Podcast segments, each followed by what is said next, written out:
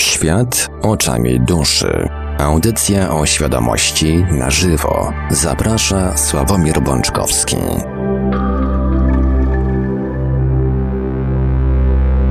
Witajcie bardzo gorąco i serdecznie na antenie Radia Paranormalium, właśnie tutaj, właśnie teraz, prosto do Twoich uszu, drogi słuchaczu i droga słuchaczko. Zaczynamy powolutku wlewanie kolejnego odcinka audycji Świat oczami duszy, audycji w całości poświęconej świadomości i nie tylko.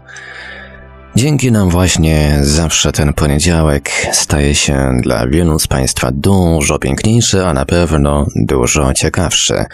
Przy mikrofonie jak zawsze i za starami technicznymi Marek Sękiewelios, a po drugiej stronie połączenia internetowego jest z nami jak zawsze gospodarz audycji pan Sławek Bączkowski. Dobry wieczór panie Sławku. Witam panie Marku, witam was kochani bardzo serdecznie. Zanim oddam głos panu Sławkowi, tradycyjnie podam kontakty do Radia Paranormalium. Gdzieś tak po godzinie 21 będzie można dzwonić, ale pisać można cały czas. No i wszystkie kontakty do Radia Paranormalium warto zapisać so sobie już teraz.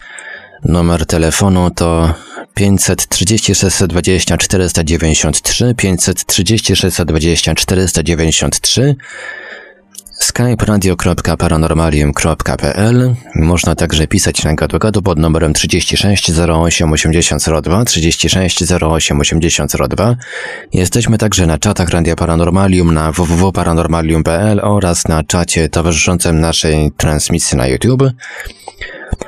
Jesteśmy także na Facebooku, na fanpage'u Radia Paranormalium, na grupach Radia Paranormalium i czytelników Nieznanego Świata, a jeżeli ktoś woli, to może nam także wysyłać pytania, komentarze, no i różne inne wiadomości związane z audycją i z tematyką, tak ogólnie rzecz ujmując, świadomościową, na nasz adres e-mail radiomałpa-paranormalium.pl. A więc, panie Sławku, oddaję panu głos. Dziękuję panie Marku. E, jeszcze raz, jeszcze raz Was serdecznie witam wszyscy, wszystkich, którzy, e, którzy znaleźli dzisiaj chwilkę czasu, żeby tutaj z nami, z nami poprzebywać. E, powiem Wam, że bardzo się cieszę, że się dzisiaj spotykamy i zaczynamy taki może troszeczkę nowy cykl nowej formule. Cykl, który mm, będzie poświęcony wspólnemu poszukiwaniu najkrótszej, najprzyjemniejszej i najbardziej skutecznej drogi do szczęścia i radości w życiu. Z przyjemnością to podkreślam, bo czy może być przyjemniejszy temat do, roz, do rozważań i do, do, do, do rozmowy? Dla mnie osobiście było to od bardzo dawne marzenie, i tym większą mam przyjemność, że, mm, że możemy dzisiaj zacząć mm, rozmowy na ten temat.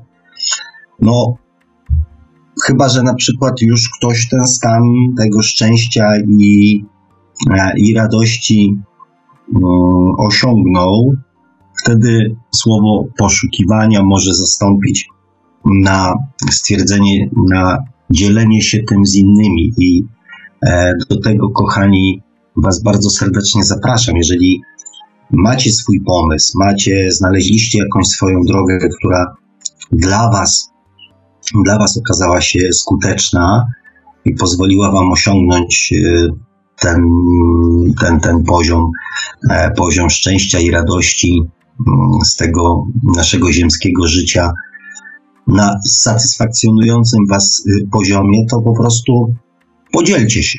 Podzielcie się mm, tą radością, tą informacją, tą wiedzą z innymi, e, bo, bo wszyscy tak naprawdę w mniejszym czy większym stopniu no, tej wiedzy, tej wiedzy jeszcze potrzebujemy.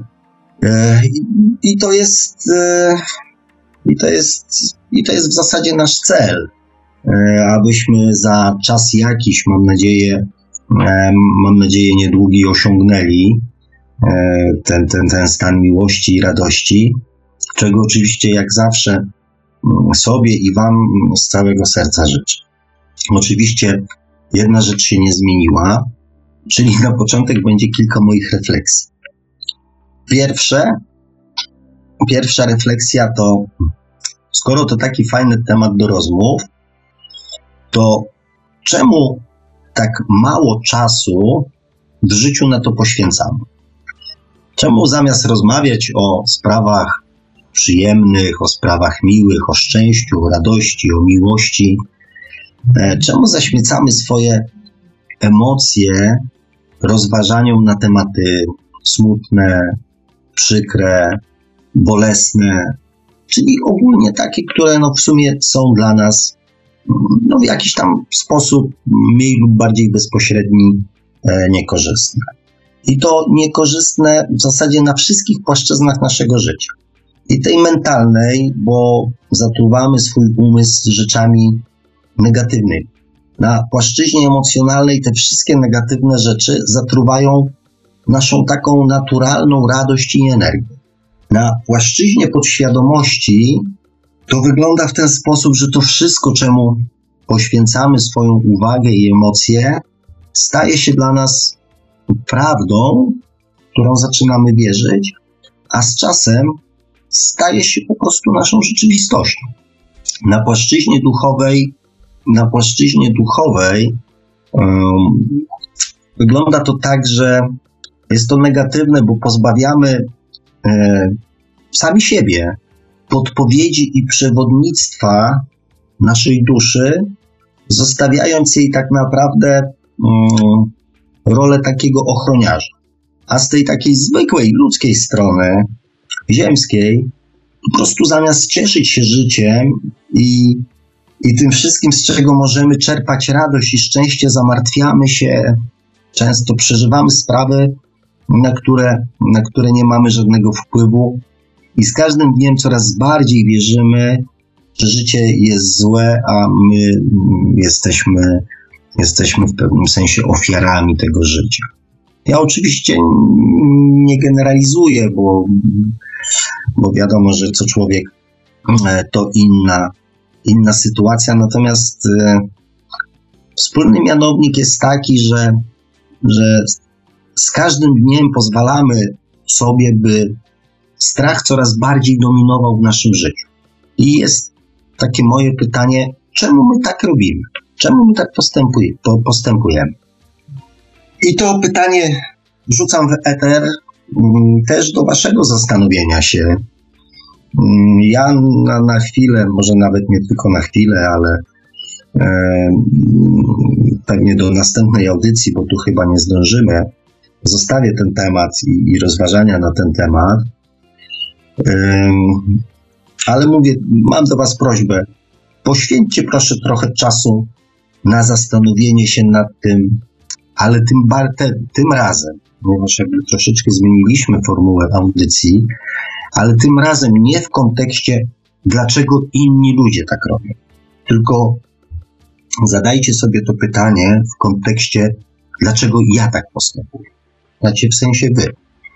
I druga refleksja dotyczy trochę poprzedniej audycji, a raczej pytania, dlaczego obecnie jest takie zapotrzebowanie na szukanie odpowiedzi na pytanie, co dzieje się w naszym świecie duchowym, jak on wygląda, jak to jest e, po naszej śmierci, kto lub co decyduje o naszym życiu, o tym, jak ono wygląda, e, jakie, jakie zasady tym życiem kierują.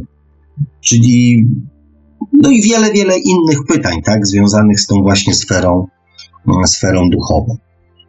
I powiem Wam, że tak mm, po zastanowieniu się nad tym, ja doszedłem do wniosku, że ile byśmy tych prawd, teorii nie prześledzili i ile wiedzy byśmy w tej kwestii nie posięgli, to na samym końcu i tak zostaje jedno pytanie, które w zasadzie od którego się zaczyna, od którego zaczynamy te poszukiwania, od którego ludzie zaczynają te poszukiwania, bo coraz więcej osób zadaje sobie pytanie, kim jestem i jaki jest cel mojego życia tutaj na Ziemi.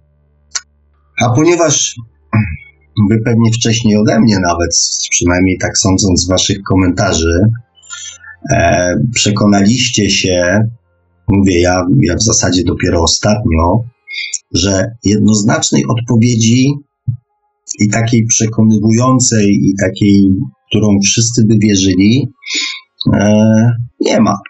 A teorii, a teorii, jak wiecie, jest, jest całe mnóstwo.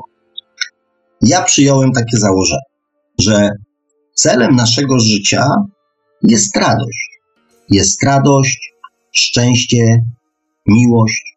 I tak patrząc na to w miarę obiektywnie, to nawet jeżeli moje teorie nie mają i moje założenie e, nie ma sensu i jakieś tam powiedzmy z poprzedniej audycji e, te słynne jaszczury lub jakie in, jakieś inne byty nami manipulują, e, żeby czerpać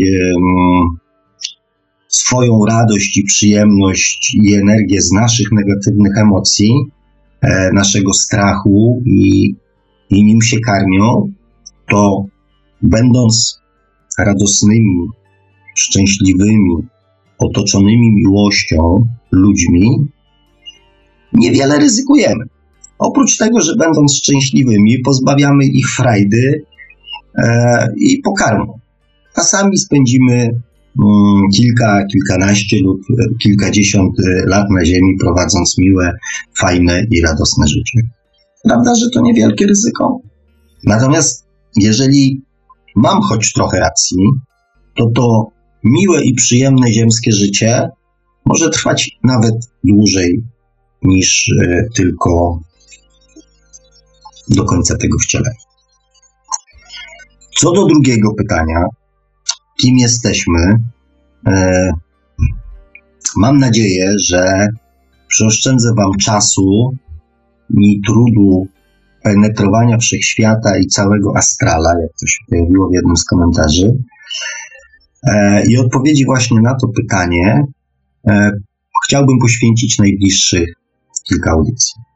Bo mam nadzieję też, że sami się o tym przekonacie, e, bo tak naprawdę odpowiedzi na większość z tych pytań, jakie sobie zadajemy, jest nie we wszechświecie, tylko w każdym z nas.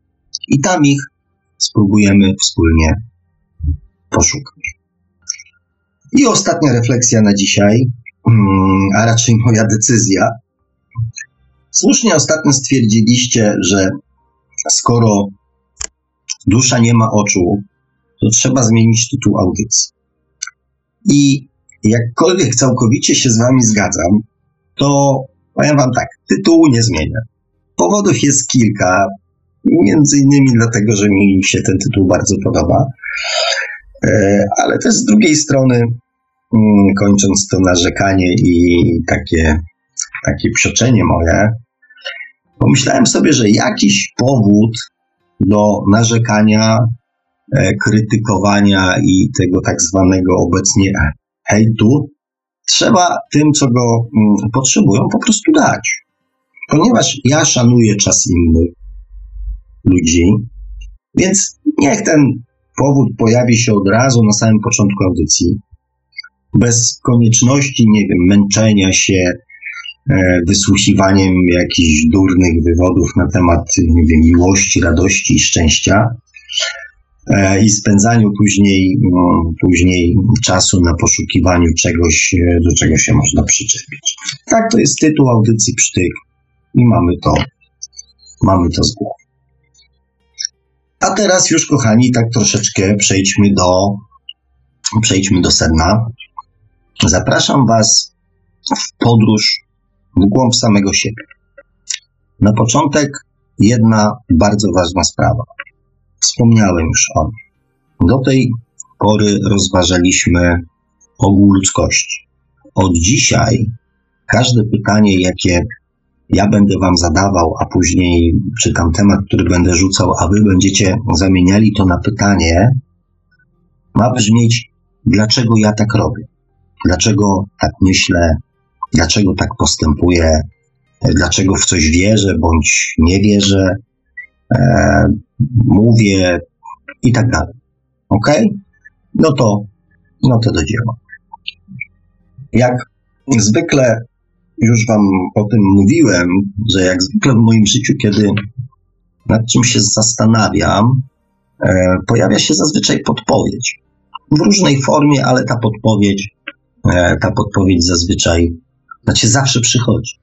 Poprzednim razem mm, z pomocą przyszła e, nasza kochana słuchaczka. Jak się okazało, teraz też mogłem, mogłem na Was liczyć. Nasz słuchacz, pan Paweł, zadał mi kilka dni temu pewne pytanie. A to był właśnie ten moment, kiedy ja zastanawiałem się, od, od czego zacząć dzisiejszą audycję. Przypadek? Ponieważ ja w przypadki nie wierzę, postanowiłem, postanowiłem wykorzystać naszą rozmowę do właśnie naszej dzisiejszej audycji. Kim jesteśmy? To pytanie nurtuje większość ludzi, którzy, zwłaszcza tych, którzy zaczynają wchodzić, znaczy wychodzić z etapu takiego bezwzględnego podporządkowania się podświadomości.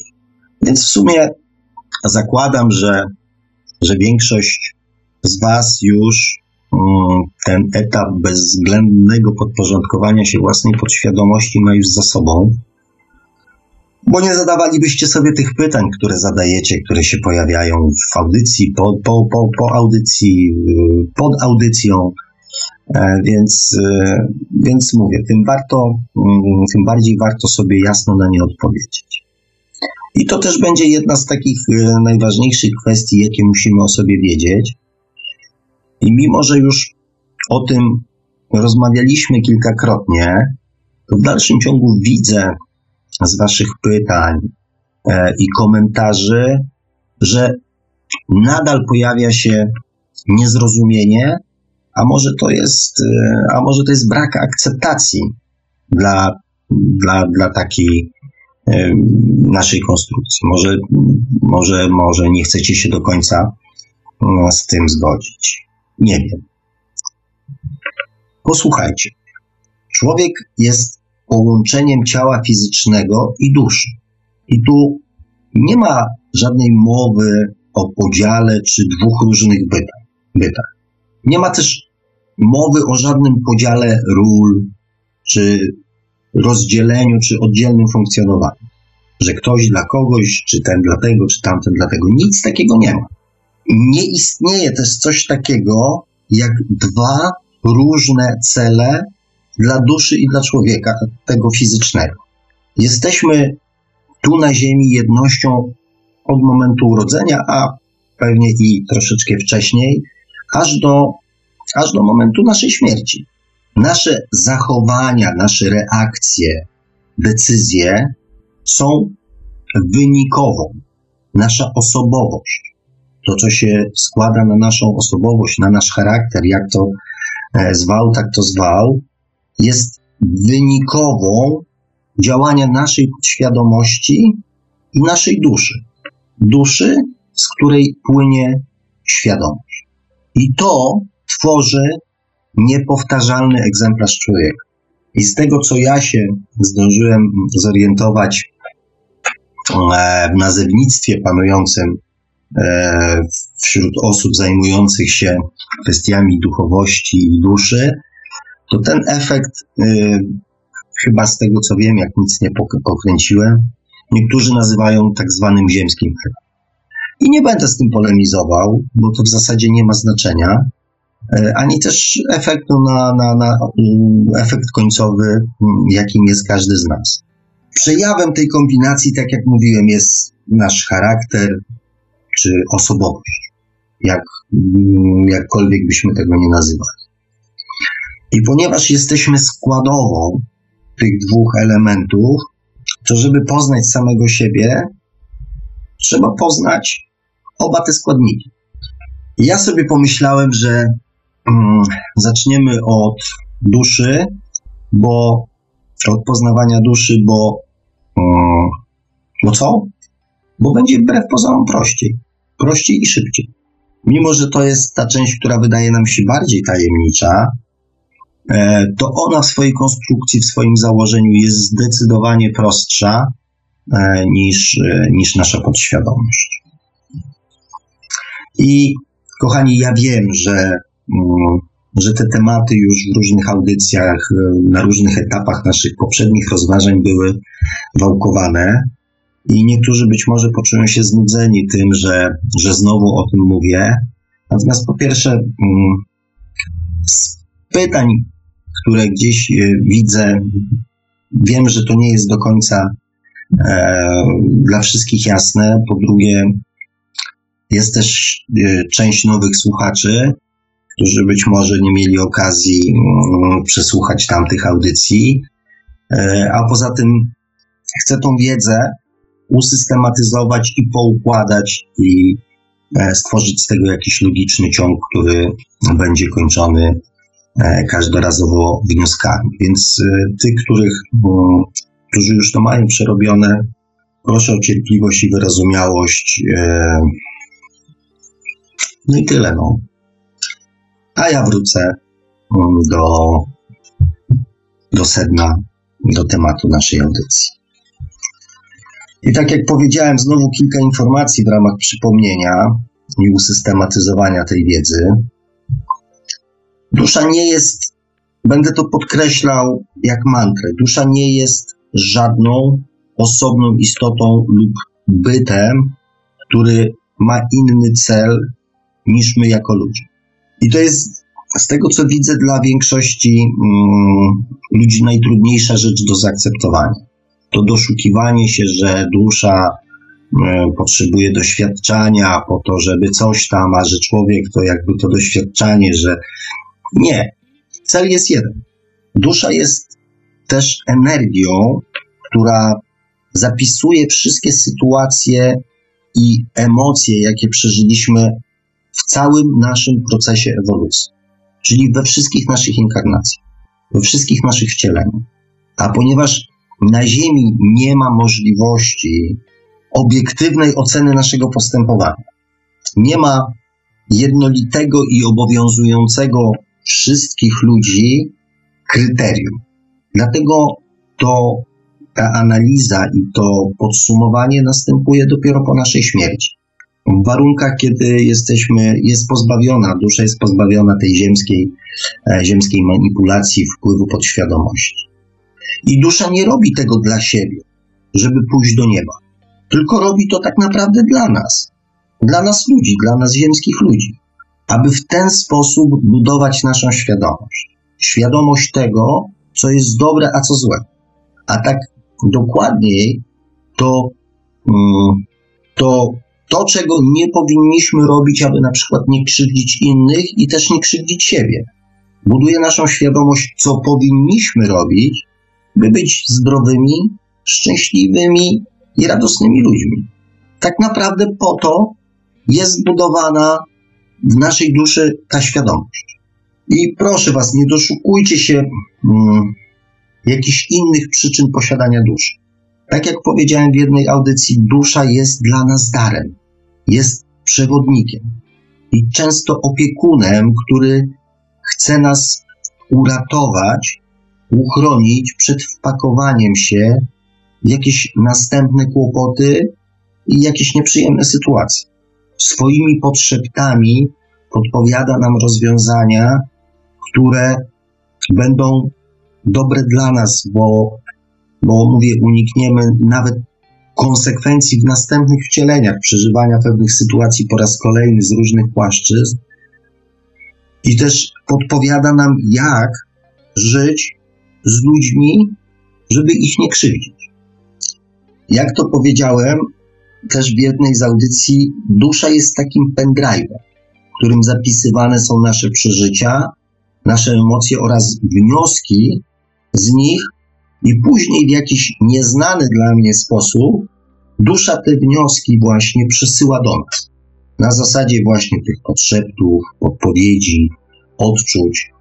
Czegoś, co mm, często przez ludzi, zwłaszcza którzy nie są mm, związani, zapoznani z tematyką duchową, często to jest nazywane po prostu tak zwaną intuicją. I to się dzieje 24 godziny na dobę, jak w sklepie całodobowym, przez większość naszego życia. Te wnioski są zbierane przez wszystkie nasze wcielenia. One nie są resetowane tak jak nasza podświadomość po naszej śmierci. Dzięki tym wnioskom ta świadomość jest rozbudowywana, ponieważ dokładają się, dokładają się następne informacje. Nie są za, zastępowane, tylko są dopisywane.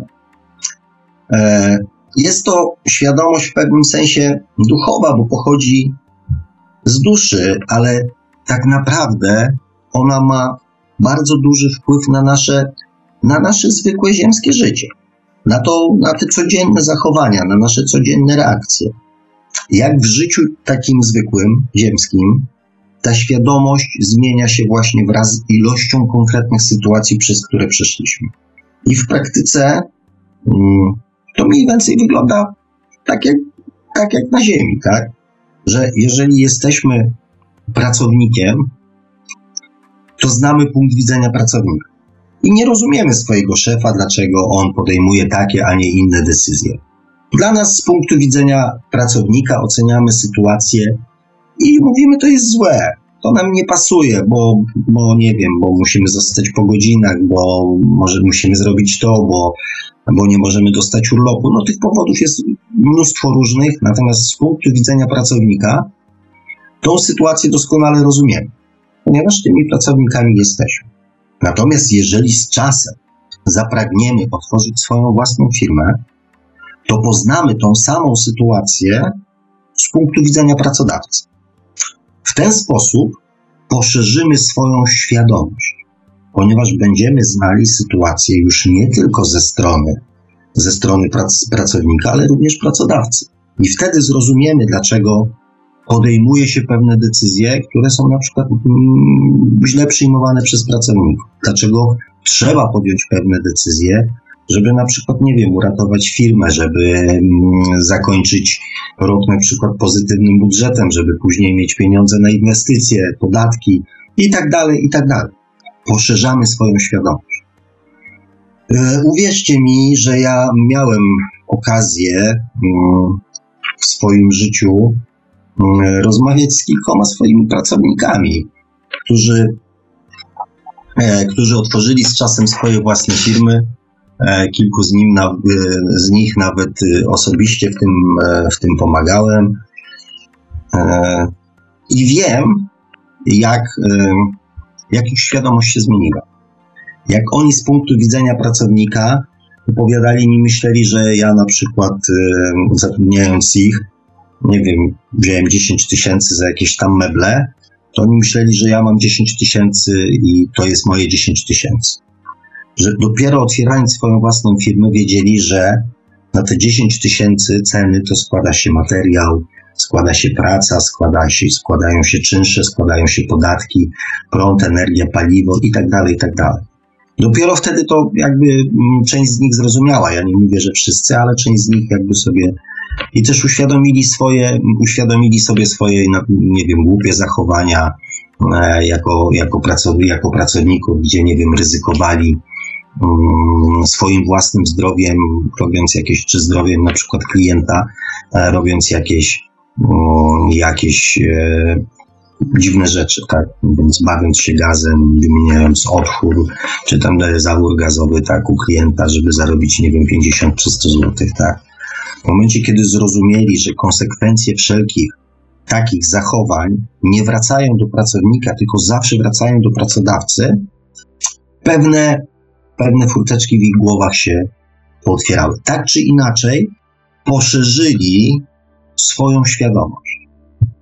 Niestety często jest tak z naszą tą ziemską naturą, zwłaszcza, że my szybko zapominamy mm, poprzednie doświadczenia, a koncentrujemy się tylko na tych obecnych.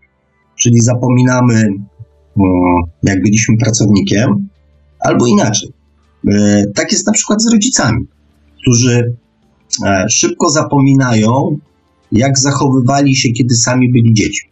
I swoim dzieciom często sprzedają jakieś tam głodne kawałki, e, o swoich sukcesach edukacyjnych, albo, albo jacy oni byli grzeczni, no i takich tam mnóstwo różnych rzeczy, tak? Albo stosują zakazy, których sami jako dzieci nie lubili i nie rozumieli, i sami je stosując bez, bez tłumaczenia dziecku dlaczego. No, albo stosują metody wychowawcze, które w żaden sposób na nich nie działa. I dlaczego tak się dzieje, to, to, to porozmawiamy przy okazji mm, tematu naszej podświadomości. Teraz wróćmy jakby do budowania, mm, do budowania tej świadomości, zwłaszcza tej świadomości e, duchowej.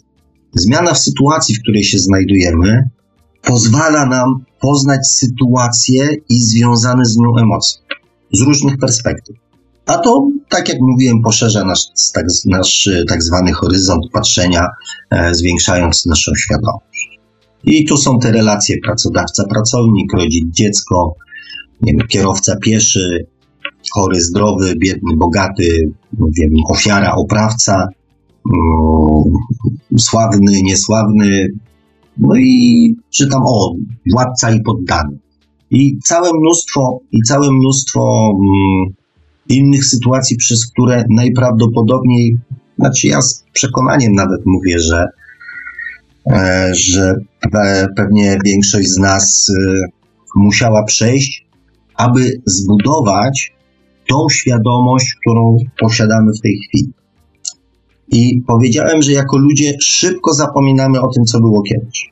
Najczęściej uważamy, że ta obecna świadomość jest lepsza od tej, e, od tej, co mieliśmy przedtem, tak? No bo przedtem byliśmy, nie wiem, głupim pracownikiem albo głupim dzieckiem, które nie rozumiało, ale teraz już rozumiemy, już jesteśmy mądrzejsi, więc możemy, możemy, i teraz mamy już wytłumaczenie dla naszych takich, a nie innych decyzji. Kiedyś swojego szefa czy rodzica, żeśmy nie potrafili z tego rozgrzeszyć, natomiast siebie rozgrzeszamy natychmiast, bo my teraz mamy już mamy przecież już inną świadomość. My już wiemy, tak?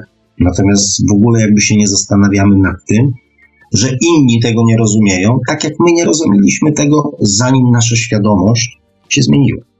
E, więc, więc tak jak mówię, najczęściej, najczęściej ta obecna jest jakby najfajniejsza, najmądrzejsza, najlepsza i e, no i, i tak. Jesteśmy po prostu mm, Jesteśmy po prostu egocentrykami, którzy oceniają wszystko przez pryzmat jakby siebie samego.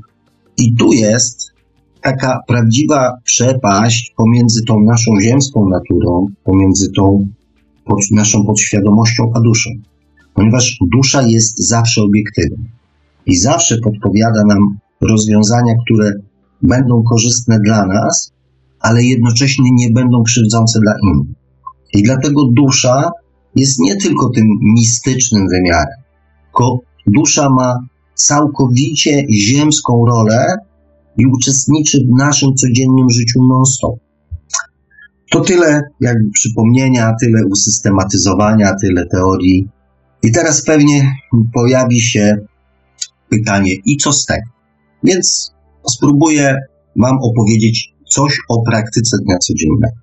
Hmm, Wierni słuchacze pamiętają pewnie moją opowieść o, e, o, o kretach i moich emocjach z nimi związanych. To była taka, to była taka żartobliwa sytuacja, ale przyznam Wam, że miałem też no, dużo mniej przyjemnych, dużo mniej radosnych. Zresztą mm, Część z Was na pewno, na pewno je wyłapała podczas naszych audycji. I nie będę ich przypominał, bo po pierwsze, że szkoda czasu na rozdrapywanie tam przyszłości, zwłaszcza jeżeli, jeżeli wnioski zostały już wyciągnięte. E, natomiast e, wiele osób w trudnych, często dramatycznych sytuacjach, jakie miały miejsce w ich życiu, a najczęściej, e, najczęściej tak to sobie interpretujemy, że, że to tak jakby ktoś nas wykorzystał, jakbyśmy zostali wykorzystani przez innych. I w moich sytuacjach wiele, wiele osób mi bliskich namawiało mnie e, do zmiany mojego sposobu postępowania. To były naprawdę bardzo mądre i trafne rady, które pewnie i wy słyszeliście, być może nie jednokroć, typu, nie wiem, musisz być twardy, nie ufaj ludziom, naucz się odmawiać, e, naucz się asertywności. To w moim wypadku to była też mantra powtarzana. Nie wiem, nie daj się wykorzystać, walcz o swoje. Takie rady. W biznesach, bo też nimi się przez większość swojego życia, znaczy w biznesach, no, w prowadzeniu własnej działalności gospodarczej, e, to moi znajomi, koledzy, przyjaciele dawali mi też takie rady. Nie zastanawiaj się na przykład, co sprzedajesz, tylko myśl o tym, ile zarobisz. Albo no, sytuacja pracownik, pracodawca, nie przejmuj się pracownikami, bo jak splajtujesz, e, to oni nawet się na, za ciebie, nie wiem, nie obejrzą za tobą i znajdą sobie nową pracę i gdzieś tam o tobie zapomną. A ty zostaniesz sam z długami. Czytam na przykład rady pod tytułem Mów ludziom, co chcą usłyszeć, a nie to, co jest prawdą. Naucz się kombinować. Nie wiem, przepisy są po to, aby je umijać. W biznesie liczy się tylko zysk, a reszta jest tylko, e, tylko środkiem. Czego klient nie widzi, tego mu nie żal. Prawdą i uczciwością nie wykarmisz rodziny. Nieważne jak robisz, ale ważne jak sprzedasz. No i to oczywiście są jakieś tam przykłady, które, mm, tych rad, które, które słuchałem e, kilka razy, kilka, kilkanaście razy w swoim życiu. Te i wiele, wiele innych, których, e, które na pewno znacie i wy.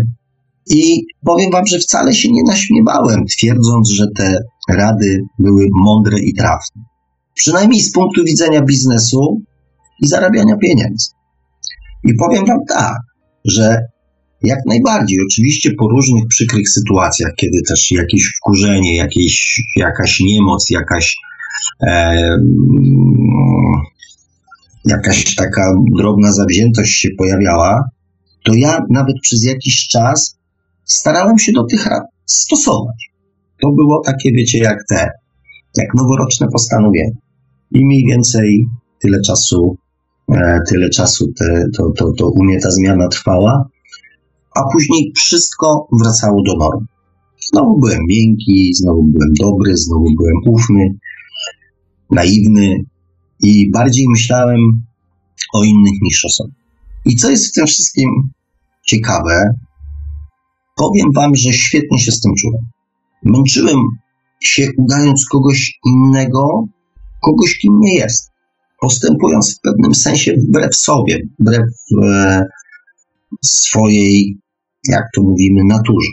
Chociaż wtedy mm, jeszcze nie wiedziałem, dlaczego właśnie taki jestem. Słuchajcie, miałem nawet, y, miałem nawet do siebie żal o to, że nie potrafię tych mądrych i przydatnych, użytkowych y, i życiowych rad mm, swoich bliskich, swoich przyjaciół wcielić w życie. I stać się, tak jak mnie namawiali do tego, takim życiowym cwaniakiem. A okazji, uwierzcie mi, ku temu miałem wiele. Z czasem też na przykładzie swoim, na przykładzie moich e, rad, moich znajomych i ich postępowania, zauważyłem mm, taką przewrotność ludzkiej natury. Z jednej strony podziwiamy cwaniactwo jako ludzi, przebojowość, taką umiejętność odnalezienia się w życiu, często kosztem innych, sposób na mm, osiąganie wymiernych korzyści najczęściej związanych z, z sytuacją materialną. Ale jak ktoś wykorzysta nas za pomocą tej samej przebojowości i cwaniactwa, jesteśmy z tego powodu wielce oburzeni. Ja miałem e, takiego kolegę, któremu kiedyś mm, pomogliśmy załatwić, mm, tak, załatwić, nazywając rzeczy po imieniu, załatwić miejsce w przedszkolu dla jego syna. Mimo, że jego żona nie pracowała, to ten syn był, no szkudny był straszny.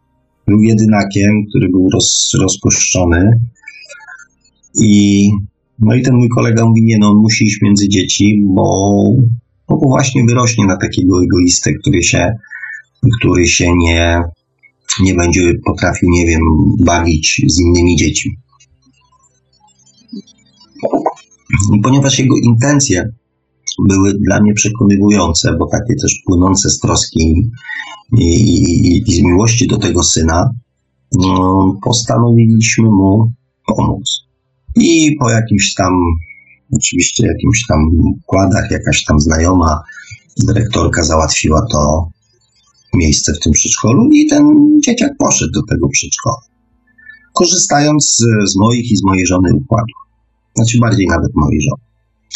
Za rok ja już się tą sytuacją nie interesowałem.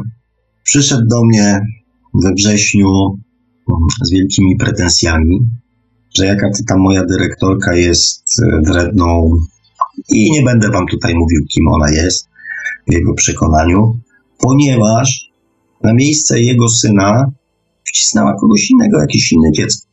A on już, bo żona dalej do pracy nie poszła, a on już tego miejsca w przedszkolu nie dostał.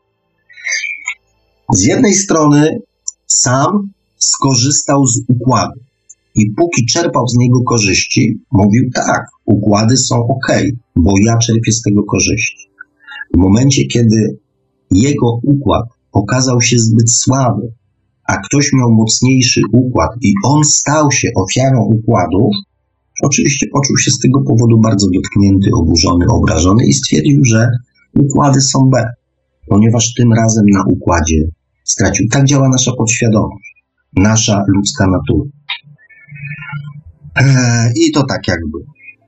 Ale wracając jeszcze do mnie, powiem Wam, że po kilku nieudanych próbach zastosowania się do rad moich znajomych, mm, przy kolejnej takiej sytuacji, kiedy zaczynały się rady dawane mi, co mam w swoim postępowaniu zmienić, zadawałem moim znajomym takie pytanie: A za co ty mnie lubisz i szanujesz? Nie będę wam opowiadał o reakcjach, bo były przeróżne. Natomiast y, w 90% sytuacji to zazwyczaj kończyło rozmowę najczęściej uśmiechem lub jakimś innym miłym, miłym akcentem. Trochę się rozgadałem na, w sumie na swój temat, ale chciałbym, abyśmy już nie mieli powodu wracać do tego tematu. Sednem mojej historii, którą Wam opowiedziałem, jest to, że rozwijająca się świadomość, wynikająca z tego, co już przeżyliśmy, co już przeszliśmy na swojej drodze rozwoju i ewolucji, w naszych poprzednich wcieleniach, to, co zostało podsumowane i zapisane jako wnioski na tym naszym pendrive'ie zwanym duszą, nie pozwala nam w pewnym sensie na dłuższy czas cofnąć się w rozwoju. Ja to zawsze mówiłem, że prędzej mm, z prostego człowieka można zrobić osobę świadomą, niż z osoby świadomej chama, egoistę i prostaka. I właśnie tak to wygląda, że w życiu codziennym nie potrafimy już być cwaniakami, egoistami, hamami czy osobami, które wyzyskują innych. Po prostu mamy już świadomość tego, że, że to krzywdzi innych, że to jest niesprawiedliwe, że to jest nieuczciwe. I, i mimo, że często właśnie mamy nawet, nawet społeczne przyzwolenie, mało tego, mamy wsparcie bliskich i przyjaciół, a wręcz czasami, czasami nawet oczekiwania czy naciski, zwłaszcza, nie wiem, ze strony często partnerów, e, abyśmy tacy się stali, tak jak mówiłem, nie potrafimy, ponieważ już wiemy, już nasza świadomość, że to, co jest przykre dla nas, jest przykre również dla innych, że osiągając sukces kosztem innych, nie będziemy się w stanie z niego cieszyć. Nie będziemy w stanie być dumni z tego, co zrobiliśmy. I tu też znowu będzie o mnie. Miałem takie sytuacje w życiu, kiedy, zwłaszcza z dużych inwestycji, jak to w Polsce pieniądze schodziły z opóźnieniem, nieraz bardzo dużym.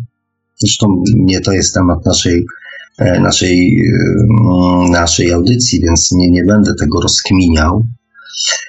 E, były takie sytuacje, że ja po prostu nie miałem pieniędzy na, na tygodniówki, na tygodniówki dla swoich pracowników. I oprócz tego, że źle się z tym czułem, bo przecież miałem świadomość, że to nie jest ich wina. Oni zrobili, co do nich należało. W stanie emocjonalnie pójść do nich i mimo zupełnego niezrozumienia moich kolegów biznesmenów, nie potrafiłem powiedzieć im, że nie mam dla nich pieniędzy. I to było bardzo dawno temu. Ja jeszcze nie wiedziałem o tych wielu rzeczach, o których wiem, wiem teraz, ale ja rozumiałem już wtedy, że te pieniądze to jest dla nich nie tylko tysiąc złotych, ale cały splot emocji wielu osób. Ich żon na przykład, które, nie wiem, będą musiały w następnym tygodniu chociażby pożyczyć pieniądze na życie.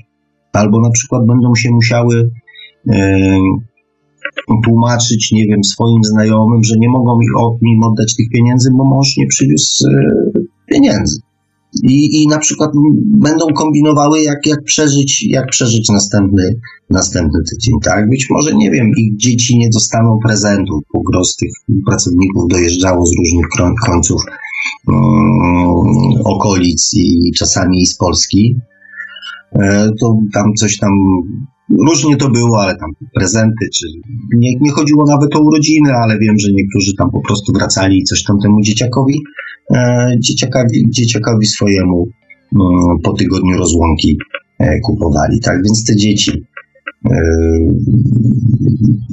zawiedzione, tak, brakiem prezentu, czy, czy, czy, czy chociażby nawet sama atmosfera, tak, że zamiast fajnego, normalnego weekendu spędzonego z rodziną, E, będzie, nie wiem, weekend narzekania e, na szefa, na pracę, na życie, zamartwiania się e, ludzi przy, przy, przy, przy tym, co powinno być radosne, czyli na przykład przy niedzielnym śniadaniu, czy, czy przy niedzielnym obiedzie.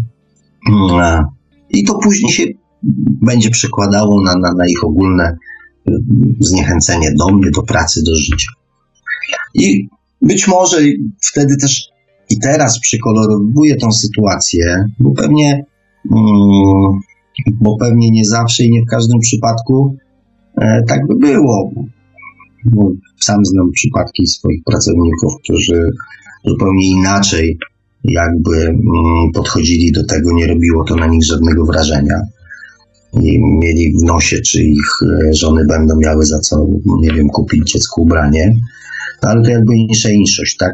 Ale chodziło o to, chodzi mi o to, że to moja świadomość, że tak mogłoby być, że to jest nieuczciwe i to nie jest, i to jest nie w porządku, żeby obarczać ludzi, którzy nie są winni sytuacji, konsekwencjami tej sytuacji.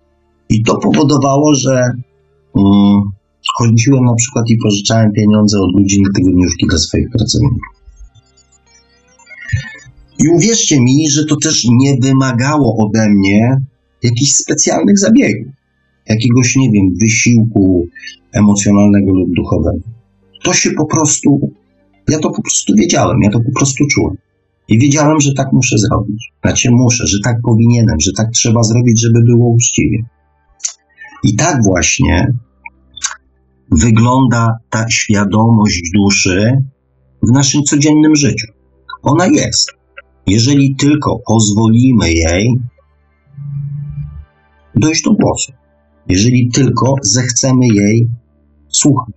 Więc ta dusza nie jest niczym mistycznym. Tak jak kiedyś Wam mówiłem, jest takim samym jakby elementem naszego codziennego życia, jak, jak płuca, jak nerka, jak serce, jak mózg.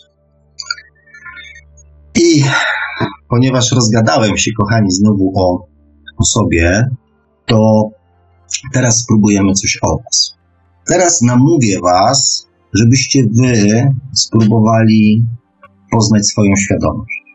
I niekoniecznie mam e, na myśli to szufladkowanie. typu dziecięca, młoda, dojrzała, stara i tak dalej. I też nie, nie mam na myśli, nie chodzi mi o to, abyście, nie wiem, z tego powodu czuli się lepsi lub gorsi od innych. Chodzi o to, abyście zrozumieli i poznali swoje, swoje intencje, swoje mm, powody i motywy swojego postępowania. Mm, powody podejmowania bądź jakichś decyzji, bądź niepodejmowania decyzji. Po co? To będzie w podsumowaniu i o tym powiem na koniec odcinka. Teraz mm, powiem Wam, spróbuję Wam powiedzieć, jak można to zrobić. I teraz, żeby, żeby to się mogło wydarzyć, e, żeby to się mogło wydarzyć, a musimy przejść z trybu audycja trochę na tryb warsztatu.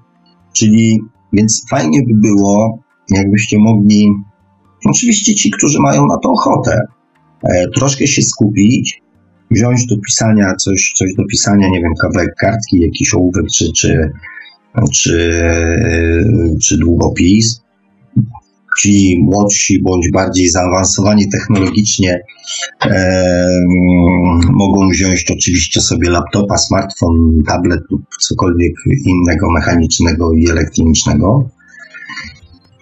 Może ktoś zadzwoni w międzyczasie, albo pan Marek na przykład e, przypomni numery telefonów e, do audycji.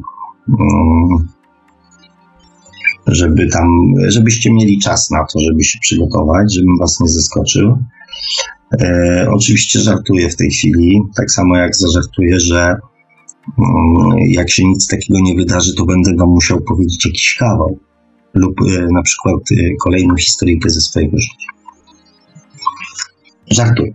Żartuję. Robię to tylko, e, ponieważ e, gram na tak zwane e, zwłokę, żebyście mieli mm, ci, którzy chcą czas na to, żeby, żeby sobie wziąć żeby sobie wziąć coś do pisania.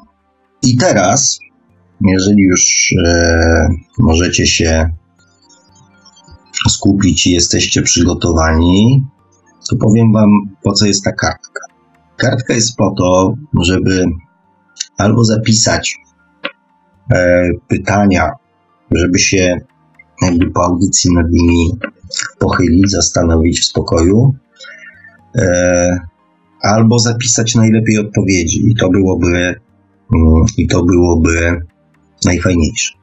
Oczywiście dla tych, którzy e, chcą się sami poznać już dzisiaj. Ważna sprawa. Odpowiedzi niech będą jak najszybsze. Jak zwykle w takich sytuacjach chodzi o tą pierwszą, o tą pierwszą, o tą pierwszą myśl. Bo wtedy jest szansa, że popłyną z tego źródła, o które mi właśnie chodzi, czyli e, z waszej duszy, a nie z podświadomości. I jakbyście się zastanawiali, to nie będę nikogo wzywał do odpowiedzi, do tablicy, więc to, co napiszecie, zostanie tylko i wyłącznie dla Was. Więc y, będę zadawał pytania, robił króciutkie takie przerwy, żebyście mogli, jeżeli chcecie coś sobie tam zapisać, no a później, a później spróbujemy to jakoś podsumować. Pytanie pierwsze. Kim jestem? Pytanie drugie. Co tutaj robię? Pytanie trzecie. Co jest w życiu dla mnie najważniejsze? Pytanie czwarte. Czym jest dla mnie szczęście? Pytanie piąte. Co mi daje radość? Pytanie szóste. Co chciałbym jeszcze zrobić w życiu? Pytanie siódme. Co jest moją najmocniejszą stroną? Pytanie dziewiąte. Z czego jestem najbardziej dumny bądź dumny? Pytanie dziesiąte. Czego chce moja dusza? Pytanie jedenaste. Co bym zrobił jutro, gdyby wszystko było możliwe? I ostatnie pytanie. Wymień 10 rzeczy, których, których nie lubisz, ponieważ to wymaga troszeczkę więcej czasu, jak się domyślam, więc nie spieszyłem się z e, powrotem do gadania. Tak jak obiecałem, nie będę nikogo wypytywał o to, co napisał, ale zadam Wam jedno pytanie, na które warto, żebyście sami sobie dali odpowiedź. Jakie emocje towarzyszyły Wam podczas, e, podczas e, odpowiadania na pytania, które, które Wam zadawałem? Czy, I czy one zmieniły się przy ostatnim pytaniu? Chodzi mi o Wasze emocje, o Wasze, o wasze samopoczucie. Myślę, że tak. Przynajmniej tak jest w większości, w większości przypadków, ponieważ to ostatnie pytanie było mm, skierowane do Waszej podświadomości, a wszystkie poprzednie były skierowane do Waszej duszy, pod warunkiem, że nie zastanawialiście się zbyt długo nad odpowiedzią. Jeżeli moje doświadczenie mnie nie myli, to przy pierwszych dziesięciu pytaniach powinniście czuć się przyjemnie. E, natomiast pytanie jedenaste mogło wywołać mieszane uczucia, bo to mogło dotyczyć um, spraw, które macie do załatwienia i dobrze o tym wiecie, e, ale odkładacie je tłumacząc się na, na milion sposobów. Ale to też powinna być informacja z waszej duszy. Ostatnie pytanie było trochę przewrotne, po to, aby pokazać e, Wam, jakie emocje płyną z różnych obszarów naszej, naszej osobowości, naszego charakteru. I teraz, e, jeżeli chcecie troszeczkę więcej o sobie się dowiedzieć, e, no to musicie sami się nad tymi, nad tymi emocjami zastanowić. Zresztą nad Waszymi odpowiedziami również, ponieważ ja nie mam do nich wglądu. Zresztą obiecałem, że nie będę ich sprawdzał. Jakie wnioski można wyciągnąć, jakie wnioski możecie wyciągnąć, czy powinniście wyciągnąć, przecież nie lubię tego słowa, powinniście mm, ze swoich odpowiedzi. Pierwszy, pierwszy i podstawowy i najważniejszy tak, że jeżeli przy pierwszych dziesięciu pytaniach towarzyszyły Wam pozytywne emocje, typu radość, dobre samopoczucie, mm, takie miłe odczucia, zadowolenia, e, często mm, takiego poczucia, odczucia miłości. Jeżeli odpowiadanie na te pytania sprawiało Wam radość, to znaczy, że Wasza świadomość jest, jest aktywna jest aktywna, dojrzała i bierze udział w waszym codziennym życiu. E, jeżeli wasze odpowiedzi dotyczyły innych osób, to raczej na pewno jesteście duszami dojrzałymi, ponieważ to dusze dojrzałe przekładają, jakby próbują i uczą się tej empatii, uczą się współodczuwania i e, oceniają wszystko przez pryzmat, mm, starają się oceniać wszystko przez pryzmat e, tak jakby innych osób. Jeżeli zbyt długo zastanawialiście się nad odpowiedziami, to pewnie jeszcze boicie się prawdy o sobie i blokujecie odpowiedzi płynące z waszej i podpowiedzi płynące z waszej duszy. Że jeszcze, mm, że jeszcze Mm, podświadomość jakby jest pierwsza w decydowaniu o waszych reakcjach.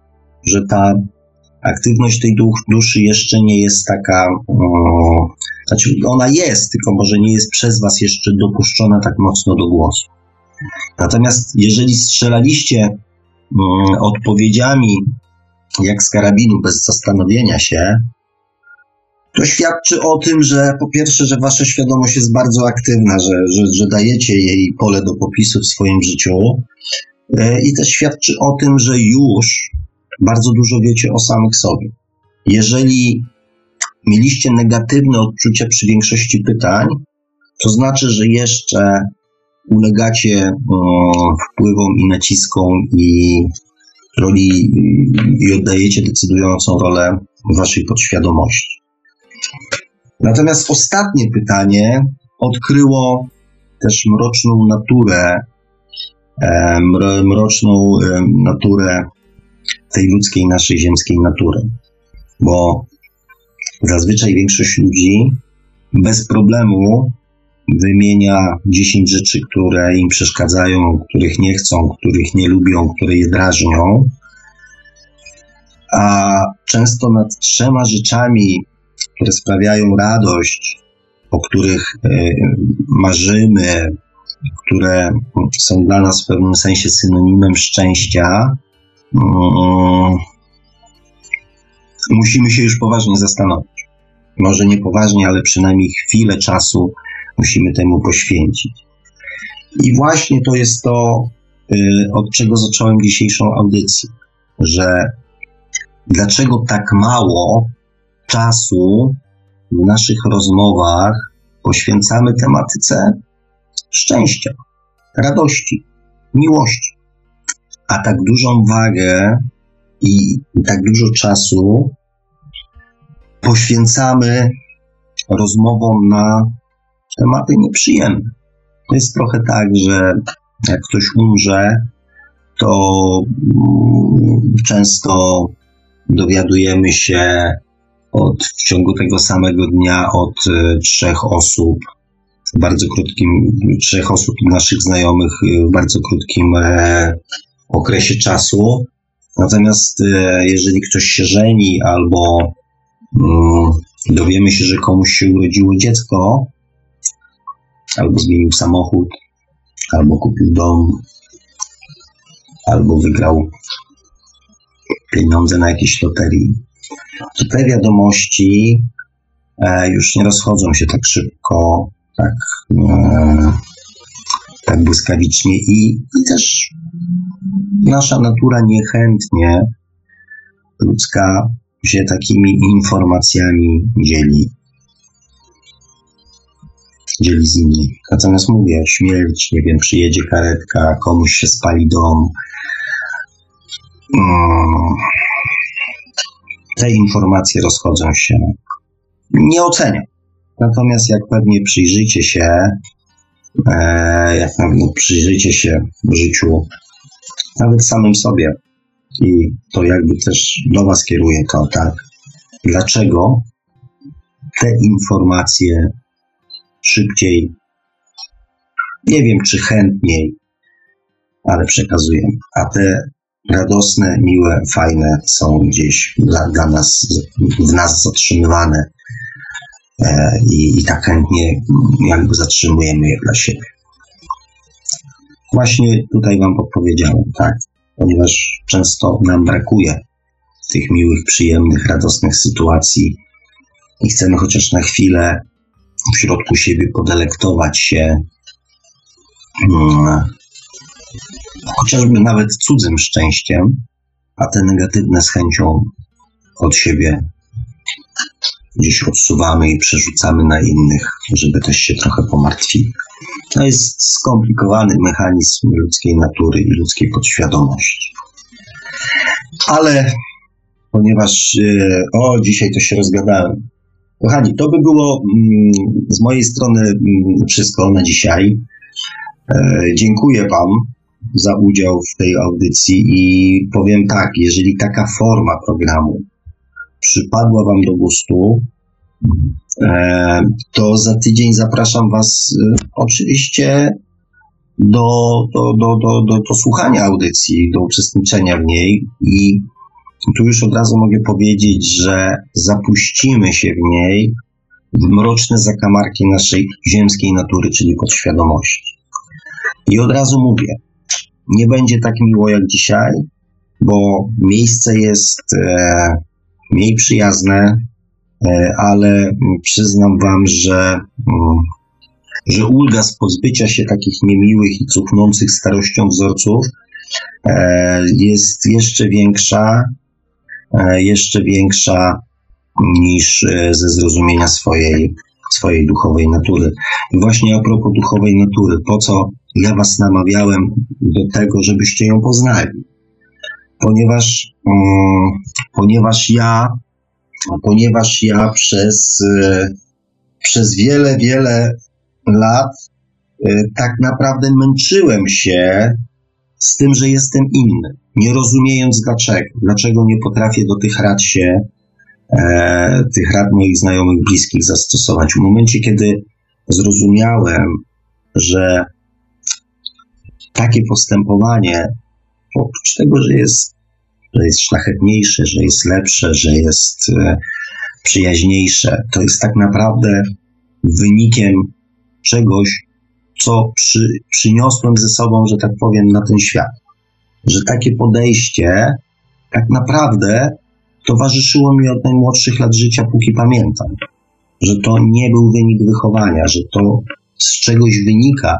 I kiedy zrozumiałem, z czego to wynika, uwierzcie mi, że poczułem wielką ulgę, bo przynajmniej przestałem ze sobą walczyć i też przestałem patrzeć na siebie jak na świra, który lekko odstaje od, yy, od pozostałej części e, społeczeństwa i przestałem się zmuszać do czegoś, mm, co owszem może jest większością, ale nie jest mną.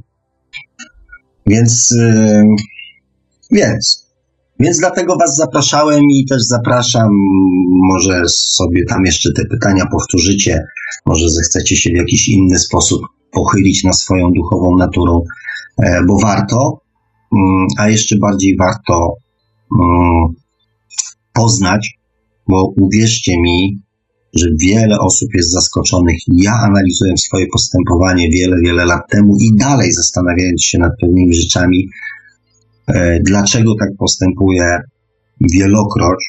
Ja robiłem wielkie oczy, ludzie robili wielkie oczy, bo wydawało im się, że o sobie wiedzą wszystko. Dlatego, dlatego zapraszam już za tydzień. E, na dzisiaj, na dzisiaj Wam e, dziękuję i mówię, jeżeli, jeżeli jest ok z taką formułą, to bardzo się cieszę i z przyjemnością, z przyjemnością będę to za tydzień razem z Wami, kochani, i z naszym Panem Markiem, kochanym również e, kontynuował. A tymczasem stanęło nam komentarzami. Oczywiście wszystkie komentarze wysłałem pełno na Messengera. A teraz może przypomnę kontakty do Radia Paranormalium. Teraz już otwieramy naszą linię telefoniczną. Można dzwonić pod numer 530 620 493 530 620 493 można także e, dzwonić na Skype'a, chociaż tutaj nie wiem, czy, będą, czy będzie możliwe podpięcie e, kogoś e, dzwoniącego do rozmowy grupowej, ale można spróbować radio.paranormalium.pl Jesteśmy także na gadu pod numerem 36 08 8002, 36 08 8002. Można także komentować na czatach Radia Paranormalium na www.paranormalium.pl oraz na czacie towarzyszącym naszej transmisji na YouTube. Jesteśmy także na Facebooku, na kontach Radia Paranormalium yy, i na grupie Radia Paranormalium i czytelników Niesnego Świata, a jeżeli ktoś woli, to może nam także wysyłać pytania, komentarze i różne inne wiadomości związane z audycją na nasz adres e-mail radiomałpa-paranormalium.pl Ja się dogrzebuję, panie Marku. Coś, co faktycznie coś sypnęło. Coś sypnęło. No tak sypnęło, że ja się początku nie mogę doczekać, doczytać. A, przepraszam, przepraszam, przepraszam. Przeleciały początek. Muszę się cofnąć. Jest. Dobra, już mam. I ja na to mówię idealny bilans, nazywam to efekt motyla, pokój i miłość. Zrobię o tym kiedyś audycję. A, Jubi. Dzięki Jubi. Eee, to może wspólnie, że tak powiem, to może, może to, o czym rozmawialiśmy, może ten temat e, tej wspólnej audycji właśnie nam się tutaj wyklarował. Zobaczymy, co na to słuchacze. Eee, Czemu? Bo taki mamy system. Gdybym e, tego, gdybyśmy tego nie zrobili wspólnie, to już e, zapraszam na audycję e, tutaj kolegi, kolegi Johna, bo, bo temat jest taki, który myślę, że warto i dwa, i trzy razy sobie, mm, sobie przeanalizować. Ciało fizyczne jest wynikiem kreacji myśli naszej duszy. Owszem, ale również i podświadomości, zwłaszcza pewne, yy, pewne objawy chorobowe, ale to, to może, może nie dzisiaj. Kształt jest, nadaje nusfera. Kształt jest, nadaje morfogeneza, a nie dusza. Powiedzcie mi jedną rzecz. Po co przypisywać wszystko duszy, zwłaszcza to, co nie ma z nią najmniejszego związku? E, już nawet mechaniką kwantową dosłownie wszystkim, ba nawet genitaliami. Wróżenie z genitaliów, genitologia, coś tam, coś tam. A najlepsze są mieszanki religii, fizyki, historii. Potem wychodzą takie kwiatki, jak w piątym wymiarze staje się neutrino, czyli trójcą świętą. To się. Mm, to znaczy, e, no, zgadzam się, że, że czasami tak, że to wycieranie, zresztą dałem upust temu w swojej, mm, znaczy w naszej poprzedniej audycji, że nie do końca popieram, e, nie do końca jestem zwolennikiem e, formy i, i, kręgów, jakie to zaczyna zataczać, ta duchowość. No, więc tu się całkowicie, mm, tu się całkowicie zgadzam. Natomiast Natomiast, no nie wiem, co masz na myśli, mówiąc, że, że, że, że, że wszystko przypisuje się duszy, tak? E, więc spróbuję odpowiedzieć. Ja nie przypisuję wszystkiego duszy. Uważam wprost przeciwnie, że, że w większości, zwłaszcza tych wcześniejszych etapów rozwoju świadomości, e, dusza ma mm, naprawdę tylko rolę takiego ochroniarza E, bo, mm, bo co? Bo na wcześniejszych etapach w ogóle się jej nie dopuszcza e, do głosu. I też się nie bierze, e, nie bierze się pod uwagę mm, nawet tych podszeptów intuicji, ponieważ podświadomość jest tym elementem, który decyduje o wszelkich zachowaniach i reakcjach. I to i nic nie jest w stanie człowieka przekonać, żeby, mm, żeby posłuchał swojej własnej intuicji. To są te, te sytuacje, w których się mówi, jak trwoga to do Boga, że e, wyczerpie się wszelkie ziemskie rozwiązania i dopiero wtedy, jak już nic nie zadziała, to zaczyna się szukać mm, rozwiązania i pomocy w innych aspektach.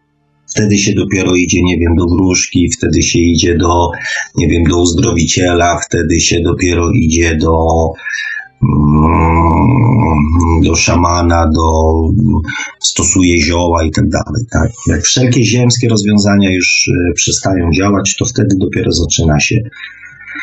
Więc ta dusza nie zawsze i nie na każdym etapie ma w ogóle jakikolwiek większy wpływ na, na nasze postępowanie, na nasze zachowanie. E, I tu jest pytanie, Panie Sławku, co Pan sądzi o polskim środowisku ezoterycznym promowania lewatyw z dymu za kilkaset tysięcy euro uzdrowiciele kwantowi, którzy nawet nie leżeli obok studenta mechaniki kwantowej i tak dalej. E, powiem tak, e, mówię i powtarzam, ja się w środowisko, y, polskie środowisko ezoteryczne tak naprawdę nie pcham, nigdy nie pchałem i nigdy za specjalnie dużo nie chciałem e, e, na ten temat wiedzieć.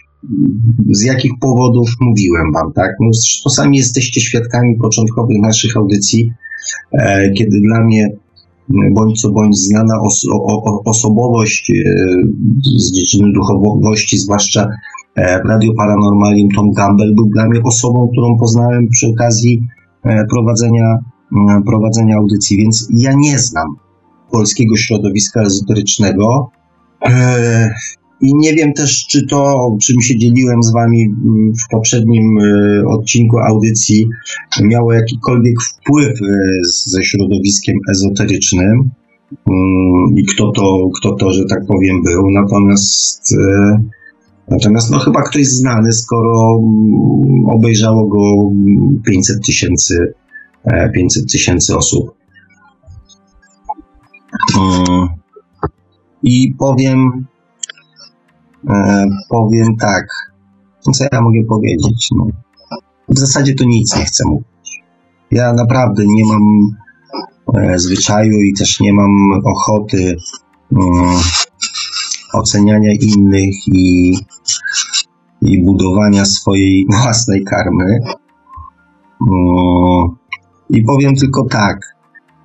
YouTube ma to do siebie, że każdy może napisać, zamieścić e, cokolwiek chce. Jeżeli jest zapotrzebowanie i są ludzie, którzy to oglądają, to znaczy, że, że tego potrzebują. Więc trudno mi też e, krytykować, nie wiem, 500 tysięcy osób, które obejrzało film, który mi się na przykład nie podobał, tak? Przecież z jakiegoś powodu go obejrzeli. Problem zaczyna się, mówię, pojawia- pojawiać wtedy, jeżeli mm, zaczynamy to wcielać w swoje życie.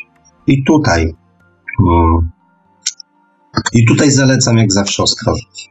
Nie, nie, nie, nie bądźmy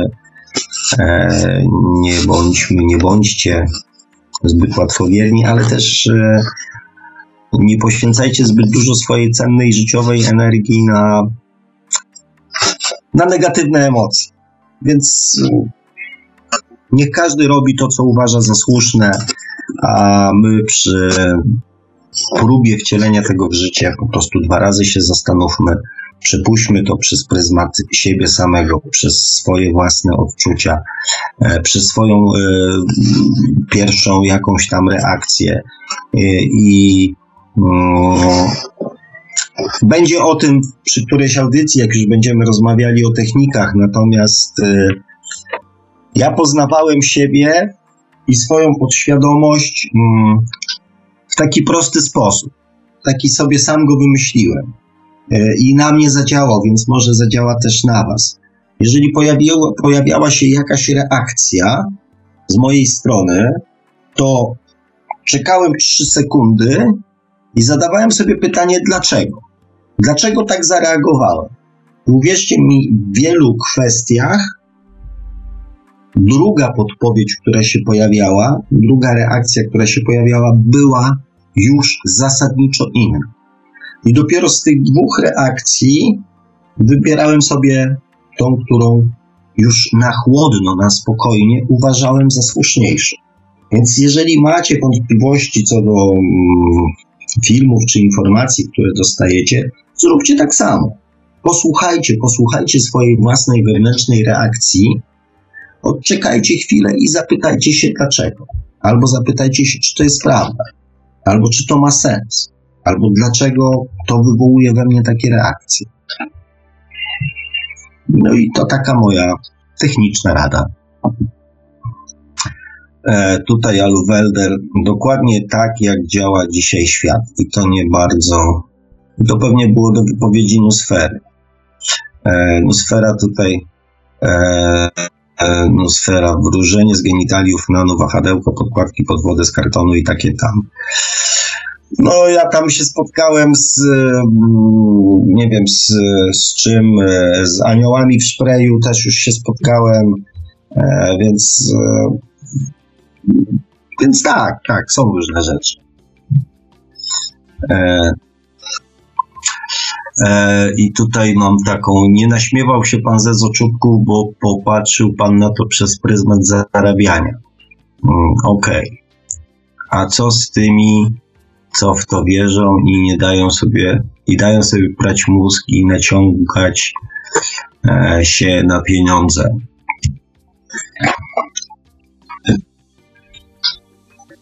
Znaczy nie naśmiewałem się, ale też nie, nie, nie, nie, nie, nie znoszę, nie lubię, nie popieram jakichkolwiek form manipulacji ludźmi, e, czy to na poziomie mentalnym, czy emocjonalnym, czy duchowym. E, w celu mm, czerpania korzyści materialnych. E, więc nie patrzyłem na to przez pryzmat zarabiania pieniędzy. To był taki troszeczkę drobny sarkazm. E, natomiast, a co z tymi, co wierzą i dają sobie prać mózg i naciągać się na pieniądze? z punktu widzenia duchowego i z punktu widzenia zdobywania doświadczenia to nic. Widocznie takie doświadczenie jest im e, do czegoś potrzebne. I, mm, i ni niestety na, na przykład na poziomie e, świadomości, na poziomie dziecka, ludziom do funkcjonowania są potrzebne autorytety.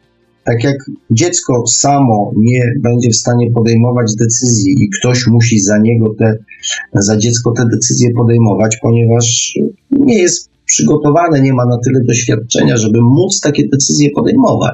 Więc musi mieć kogoś, kto będzie mówił mu, co jest dobre, a co złe. Więc jeżeli ktoś um, chce sobie dać, brać mózg, i wydawać pieniądze, to najprawdopodobniej jest na takim etapie rozwoju swojej świadomości, że potrzebuje przewodników. A żeby um, się przekonać, czy ci przewodnicy zaprowadzą go do tego, czego on chce, potrzeba jest czasu i nic z tym, e, i nic z tym tak naprawdę nie zrobimy, ponieważ to jest ich wybór i ich droga do um, budowania swojej świadomości. E, Aluwelder.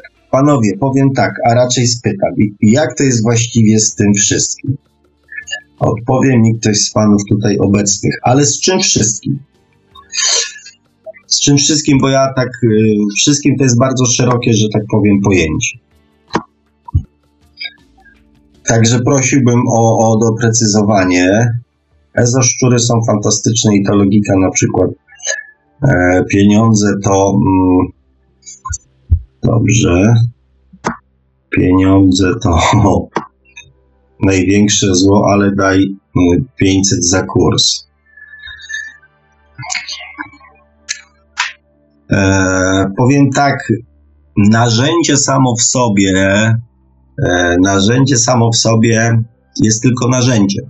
Ja zawsze powtarzałem, że mm, młotek jest bardzo pożytecznym urządzeniem, ponieważ można nim rozbić, nie wiem, cegłę albo wbić gwoździa.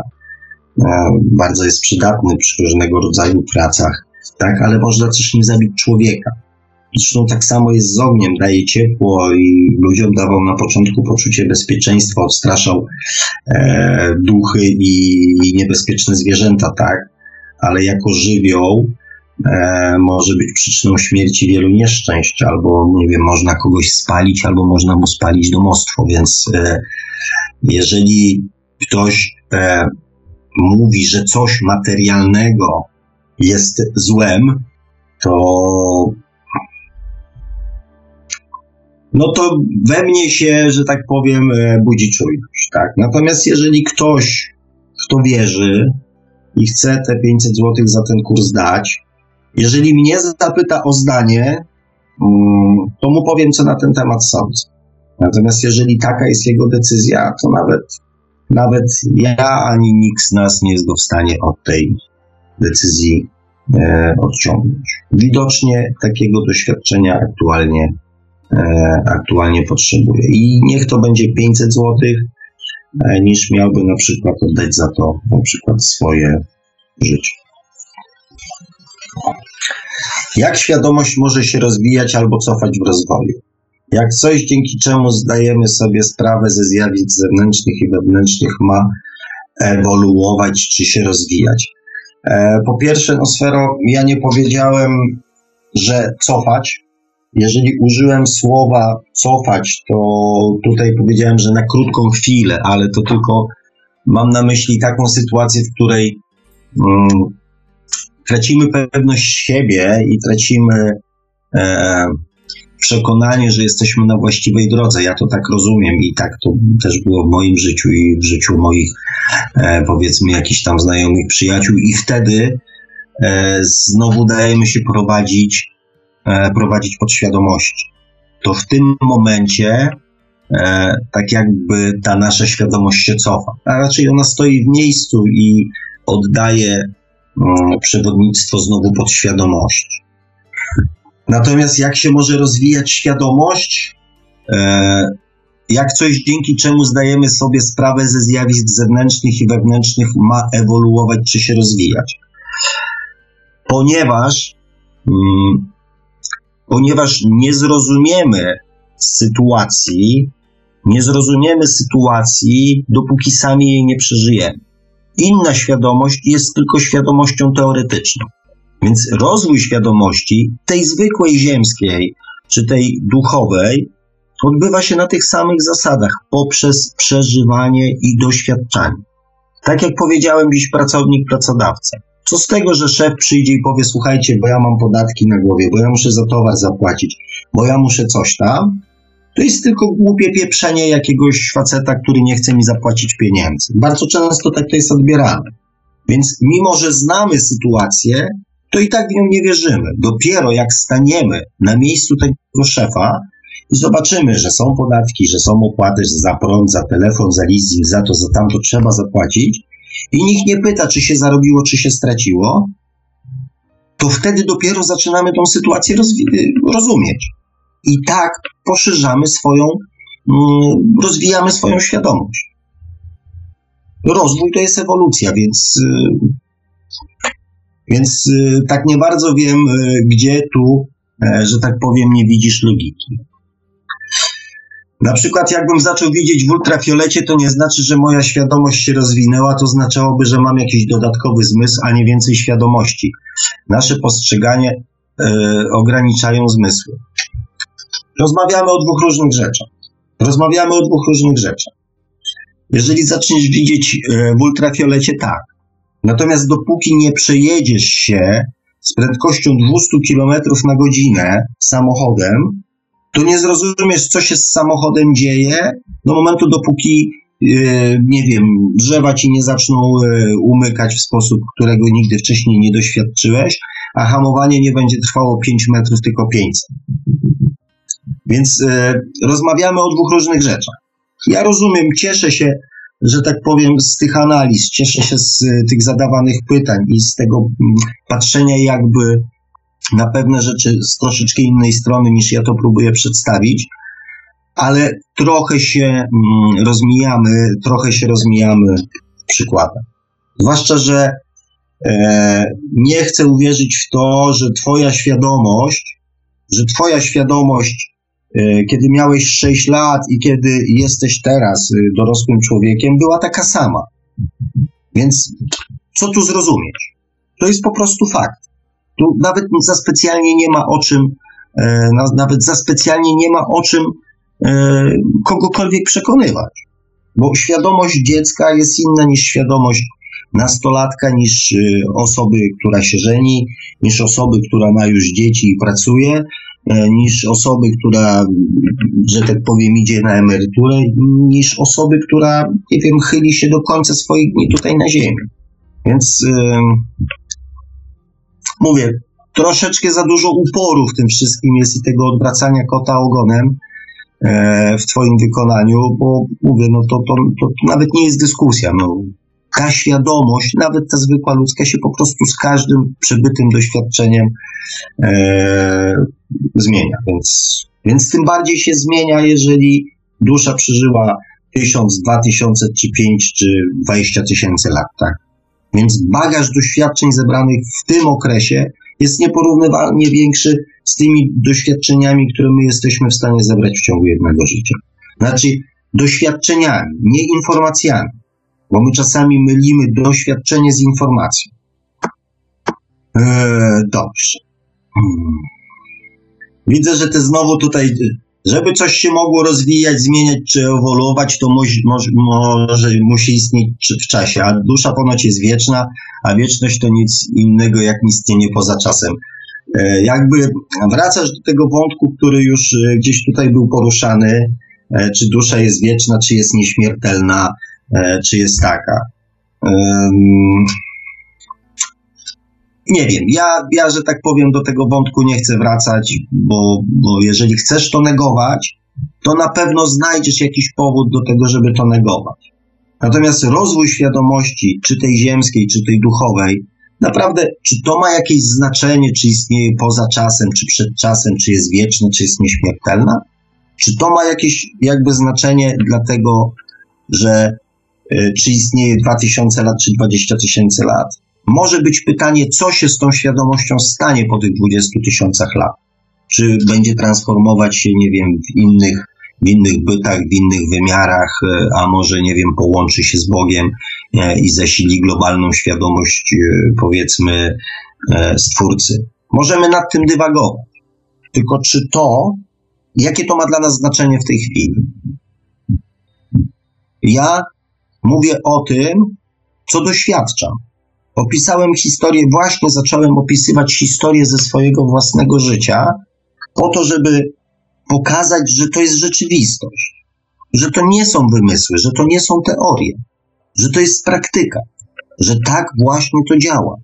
I, mm, i tu nie ma żadnych czarów marów.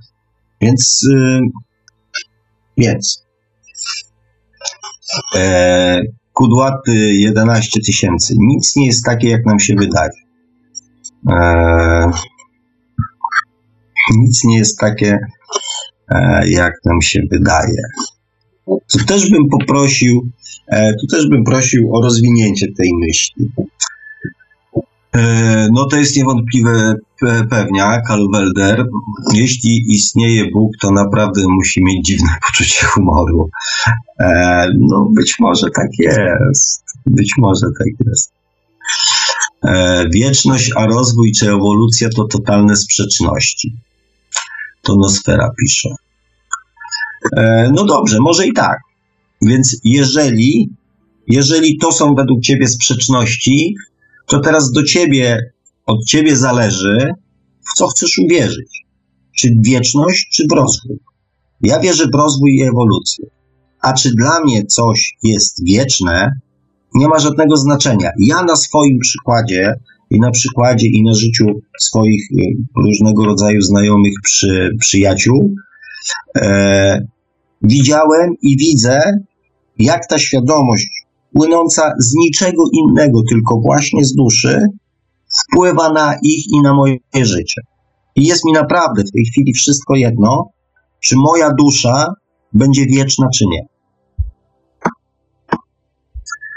Ba, a nawet w świecie materialnym są rzeczy, które nie zmieniają się w czasie. Prawa fizyki i wszystkie stałe fizyczne. Jeśli dusza ewoluuje, to znaczy, że istnieje w czasie i nie jest wieczna.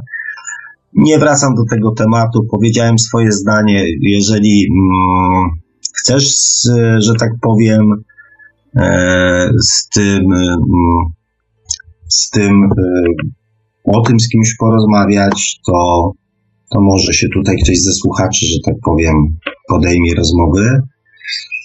E, albo jest wieczna, ale wtedy nie ma takiego czegoś jak młode i stare dusze. Młode i stare, jak sam tutaj zaznaczyłeś w cudzysłowiu, jest y, określeniem umownym po to, żeby ludziom, którzy, którzy chcą to zrozumieć, pewne etapy, pewne procesy bardziej po ziemsku wytłumaczyć, tak? Natomiast młode, stare to jest tylko do pokazania w ludzki sposób, jak to, e, e, jak to, jak to wygląda. O, bo się zawiesiłem i przeczytałem, e, jak, e, bo zawiesiłem się na następnym pytaniu. Chyba, że pan potrafi połączyć te dwie sprzeczności. E, nie, nie potrafię i nawet nie zamierzam e, łączyć żadnych sprzeczności ze sobą. Wystarczająco dużo sprzeczności jest, funkcjonuje w nas, i tak jak powiedziałem mm, jedną czy dwie audycje e, temu, ja nie chcę łączyć sprzeczności. Dla mnie ważniejsze jest to, co się dzieje w tej chwili, to, co się dzieje ze mną, z moim życiem, co się działo i co się będzie działo. Natomiast e, na temat wieczności mojej duszy czy jej nieśmiertelności, porozmawiam z nią albo sam ze sobą po śmierci. Wtedy będę miał na to dużo czasu, a w tej chwili mm, koncentruję się na tym i też temu chciałem poświęcić audycję, żeby to tutejsze, dzisiejsze 3 godziny, jutrzejsze 24 godziny i kolejne kilkadziesiąt godzin, czy tysięcy godzin, czy miesięcy, czy lat spędzić w jak największej radości, w jak największym szczęściu, z jak największą przyjemnością przebywania tutaj. E, cieszył się tym, co po tamtej stronie będę wtedy, kiedy się tam znajdę. Więc, mój drogi, jeżeli to jest dla ciebie faktycznie sprzeczność, jeżeli to ci w czymś przeszkadza, na przykład y, w spędzaniu e, miło, przyjemnie y, i radośnie życia, bądź przeszkadza ci w zrozumieniu, kim jesteś i co w tobie jest, co się w tobie dzieje, jakie są Twoje potrzeby, jakie są Twoje, nie wiem, przekonania, no to faktycznie e, powinieneś, e, powinieneś to jątrzyć, powinieneś szukać tej odpowiedzi i, e, i samego siebie. Natomiast może po prostu zapytaj swojej duszy, może zapytaj swojej duszy, czy ona jest wieczna, czy jest nieśmiertelna i czy panuje w niej jakaś sprzeczność z prawami fizyki. To wszystko jest w tobie. O, bardzo dziękuję. Jubi podpisał tutaj spokój i pewność czułem przy tych pytaniach. No, to akurat na tyle, na ile, że tak powiem, zdążyliśmy się poznać e, w komentarzach i podczas naszych e, e, prywatnych, e, krótkich rozmów, e, to nie miałem jakby co do tego żadnych wątpliwości, ale Mm, też cieszę się, że to napisałeś, e, bo to też poniekąd jest e, potwierdzenie moich e, wcześniejszych obserwacji, że ludzie, którzy, którzy już żyli się, już tam dali tą furteczkę taką, pozwolili tej swojej świadomości w miarę aktywnie w tym życiu mm, naszym doczesnym uczestniczyć, to właśnie na te pytania E, będą odpowiadali ze spokojem, z radością, e, ponieważ to jakby wzbudza aktywność naszej, e, naszej duszy i też pewnie sprawia jej radość, tak patrząc po ludzku, że, mm, że daliśmy jej szansę takiego świadomego, świadomego wypowiedzenia się na temat, na temat jej zdania, na temat tego, co powinniśmy zrobić, żeby było, żeby było nam fajnie. Ludzkie pytania bez sensu. My to najwyżej możemy wmawiać sobie, że to ma związek z duchowością. E, to jest e, to jest stwierdzenie nusfery. No chyba, że dusza jest dualna, no szkoda, że nawet podświadomość nie widzi świata w dwóch barwach, a dusza ma być dualna. W jakim sensie dualna? W jakim sensie dualna? Co rozumiesz pod pojęciem, pod pojęciem, że, że dusza jest dualna? Bo ja nie chcę się wypowiadać, jeżeli dobrze nie zrozumiem, e, jeżeli dobrze nie zrozumiem pytania, więc nie chciałbym mm, udzielać na nie odpowiedzi. Proszę Cię, Nusfero, mm, rozwiń myśl związaną z tym, że dusza jest dualna. Mm, takie pytania mają sens tylko dla ludzkiego umysłu. Ba, ciekawe, czy dla duszy samo pojęcie pytanie e, ma jakiś sens? Pewnie nie. No. A, dobra, rozumiem. E, rozumiem, że chodzi to o te pytania, które ja, mm, które ja zadałem. Oczywiście, że dla duszy to nie ma żadnego znaczenia. Dlatego uśmiechnąłem się, mówiąc, że pewnie sprawiło jej to radość. Nie. Faktycznie ma to sens dla e, naszego umysłu bo my jako ludzie musimy zrozumieć, żeby coś zaakceptować, musimy to najpierw zrozumieć. Bo taki jest, tak jak mówiłem, proces ewolucji. Najpierw zaczyna się od poznania tak zwanej prawdy, chociaż jak wiecie, te prawdy są różne. Jest moja prawda, twoja prawda i też prawda. E, więc od poznania prawdy cokolwiek by to nie znaczyło, chociażby to było kłamstwem, tak, ale jeżeli dla nas to jest prawdą, tak to traktujemy, to jest to prawda. Drugim etapem jest zrozumienie tego. I tu wtedy też następuje często weryfikacja, czy to jest prawda, czy to jest główno prawda. Trzecim etapem jest zaakceptowanie tego, tego co zrozumieliśmy. a dopiero ostatnim etapem jest wprowadzenie tego, e, jest wprowadzenie tego w życie. Więc tak, dla naszego ludzkiego umysłu to ma sens. Natomiast moje pytania e, nie były, nie miały sensu mm, psychologicznego i nie miały, i to też nie były pytania e, do, mm, do duszy.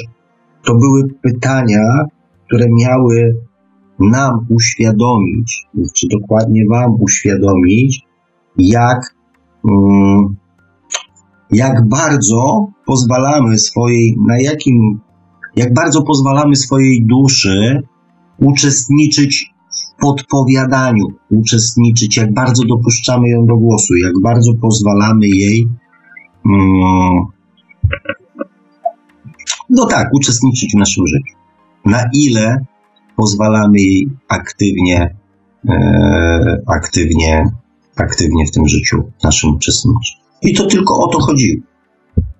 I czy te odpowiedzi, które się pojawiały, były na pewno tymi informacjami, które płynęły właśnie gdzieś z tej naszej świadomości, czy jeszcze w dalszym ciągu z podświadomości.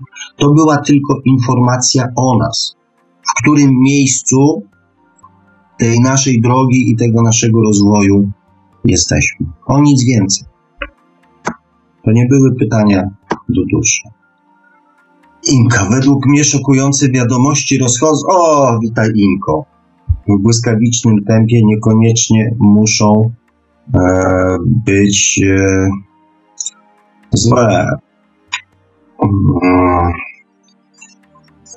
Nie, niekoniecznie one muszą być złe. Oczywiście, że nie. Natomiast no, mm, mm, jest e, mniej tych szokujących, pozytywnych informacji mimo wszystko, bo jeżeli coś nas szokuje, to raczej w tym negatywnym, e, negatywnym kontekście. Ja po prostu chciałem tylko pokazać e, i mniej więcej z czym będziemy się próbowali, próbowali zmierzyć i z czym będę próbował Was poznać w następnym odcinku.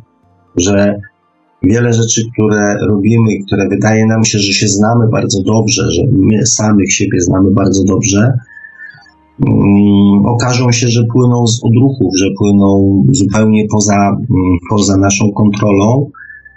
E, I też chciałbym dotrzeć do tego miejsca, w którym będziemy mogli rozpoznać, dlaczego, e, dlaczego tak się dzieje i czy można z tym coś coś zrobić, czy można to w jakiś sposób zmienić, jeżeli, zwłaszcza jeżeli mm, komuś to taki stan rzeczy, rzeczy przeszkadza. Mam na myśli, że ogólnie wszystko się duszy przypisuje, emocje, zmysły, no wszystko. A Jubi napisał, że nawet kształt ciała. No to moim, e, no to zadam pytanie na opak. E, to czego dusza nie robi? nie wiem, kto przypisuje wszystko duszy, drogi Nusfero, bo ja nic takiego nie powiedziałem. Ja mówię cały czas od początku, że dusza tylko zapisuje. Zapisuje i dokonuje po naszej śmierci analizy. I tymi analizami próbuje się z nami w jakiś magiczny i niezrozumiały sposób e, dla mnie podzielić. Namawiając nam w sposób nas w sposób bardzo subtelny do wzięcia pod uwagę jej zdania i jej doświadczenia i jej świadomości. I już, ja nie przypisuję duszy e, aż takiej ważnej roli. Wprost przeciwnie. Uważam, że rola duszy w naszym życiu jest jeszcze zbyt mała, ale że będzie się zmieniać wraz z rozwojem świadomości ludzi. Więc ja nie wiem, kogo masz na myśli, mówiąc, że wszystko się duszy przypisuje. Ja czegoś takiego nie twierdzę. Twierdzę, że owszem, ma wpływ na naszą osobowość, że świadomość płynąca z duszy ma wpływ na naszą osobowość w różnym stopniu, w zależności od tego, którym, na którym już nazwę to brutalnie, żeby, e, żeby było łatwiej zrozumiane, na którym etapie rozwoju tej świadomości jesteś. W przypadku dusz niemowlęcych funkcjonuje tylko instynkt przetrwania. Dusza w ogóle nie wywiera wpływu na zachowania i postępowanie tego człowieka. W przypadku dzieci, dusz dziecięcych, dusza komunikuje się z takimi osobami na zasadzie delikatnych podpowiedzi intuicyjnych, ale najczęściej polegających na chronieniu ich przed czymś. Dusze młode całkowicie eliminują ze swojego życia, przynajmniej przez większość tego życia, udział duszy. Aktywny udział duszy w życiu człowieka zaczyna się na poziomie dojrzałości. Więc mówienie, więc y, bardzo Cię proszę, zrozum mnie. Nigdy nie twierdziłem i nie będę twierdził, że dusza ma tak olbrzymi, że wszystko przypisuje duszy. Bo jak niby, niby dusza, która może żyć życiem tysięcy ludzi, może być jednostką. A kto powiedział, że dusza może żyć życiem tysięcy ludzi? To taki sam nonsens, jak mówienie, że po śmierci doświadczy się jedności osobiście. Drogi Nusfero, ja mam do ciebie prośbę. Jedności, ale osobiście. Bo ja mm, zaczynam się momentami zastanawiać, czy ty komentujesz właściwą audycję. Bo z mojej strony wiele rzeczy, o których ty tutaj wspominasz w swoich komentarzach, nigdy nie padło. I najprawdopodobniej, chociaż nigdy nie mów nigdy, nigdy nie padnie.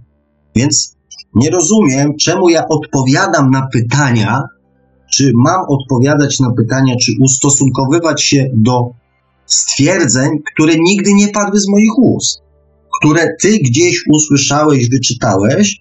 Rozumiem, że to jest forma podzielenia się e, ze słuchaczami swoją opinią.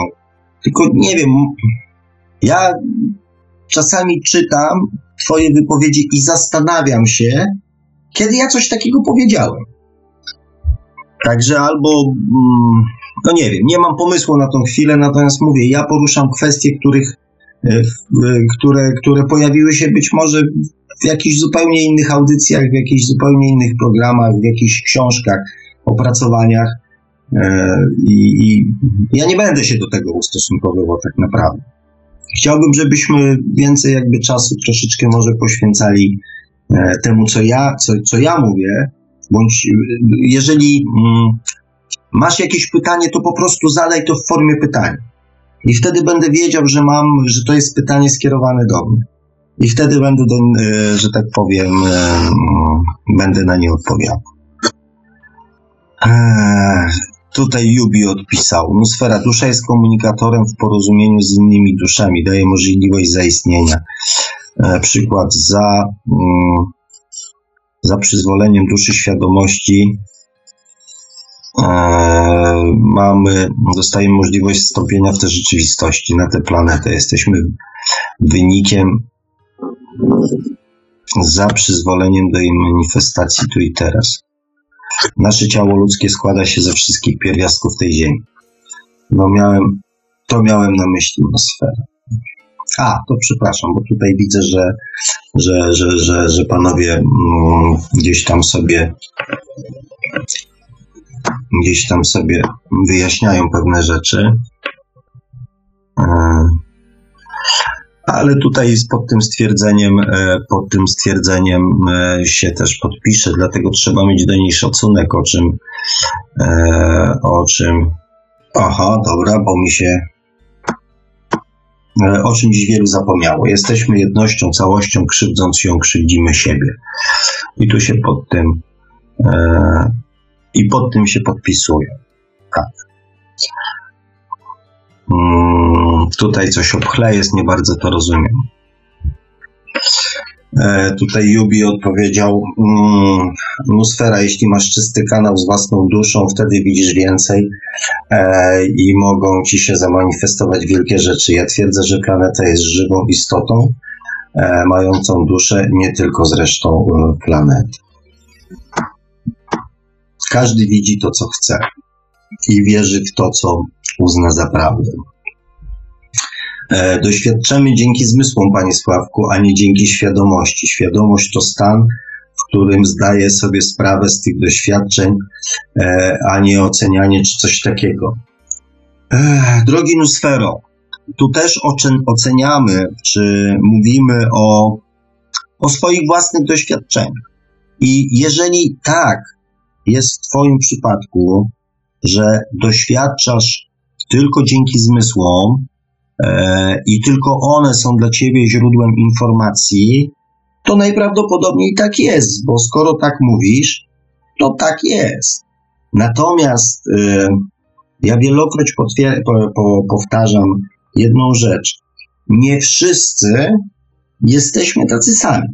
I naprawdę, moim zdaniem, błędem jest e, negować, że coś nie istnieje, tylko dlatego, że się samemu tego nie doświadczyło.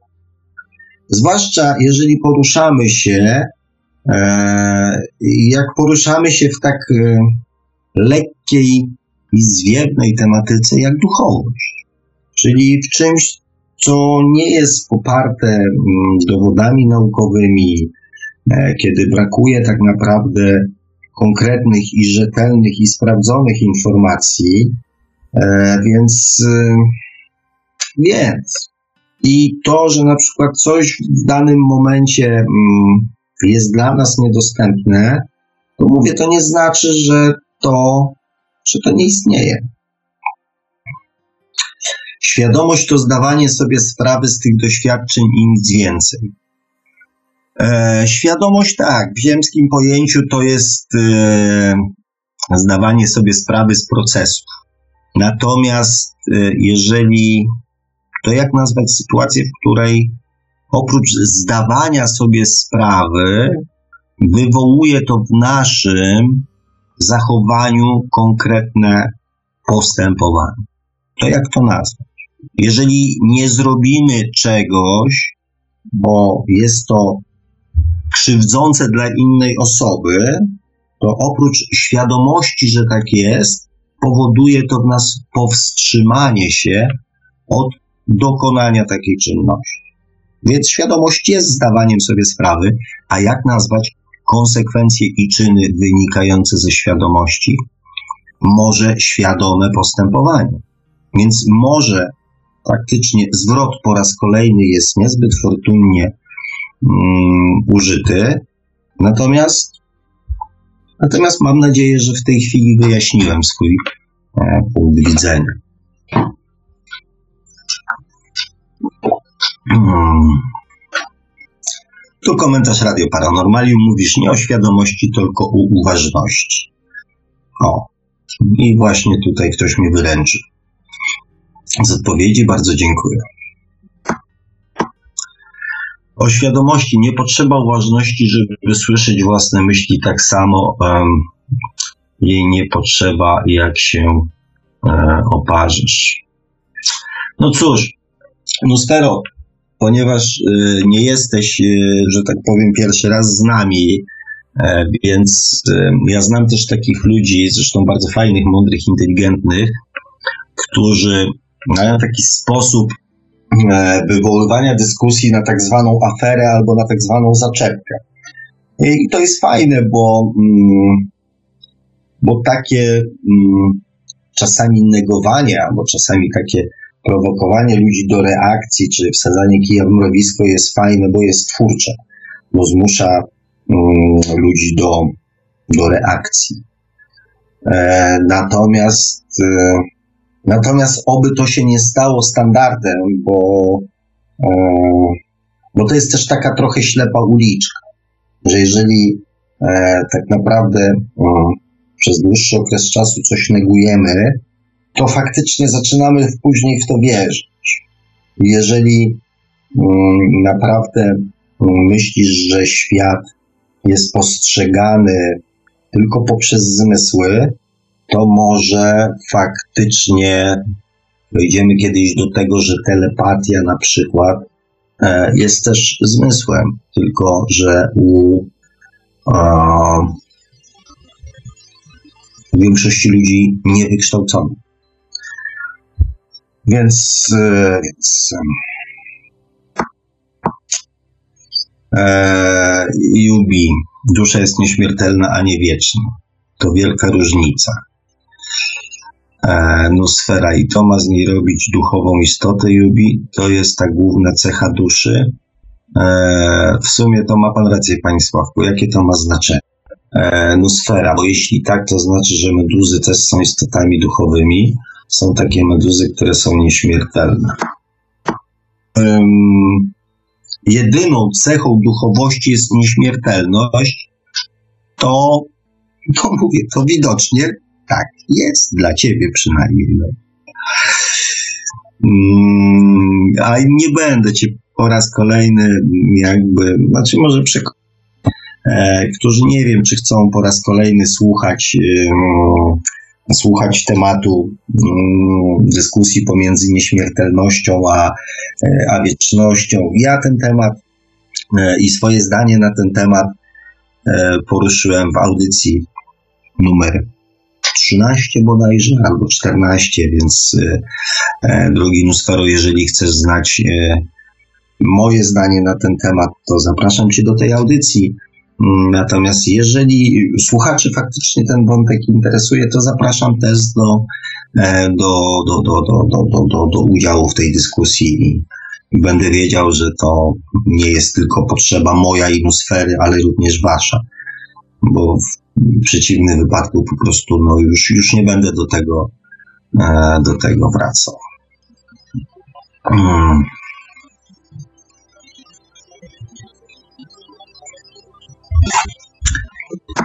Dobrze.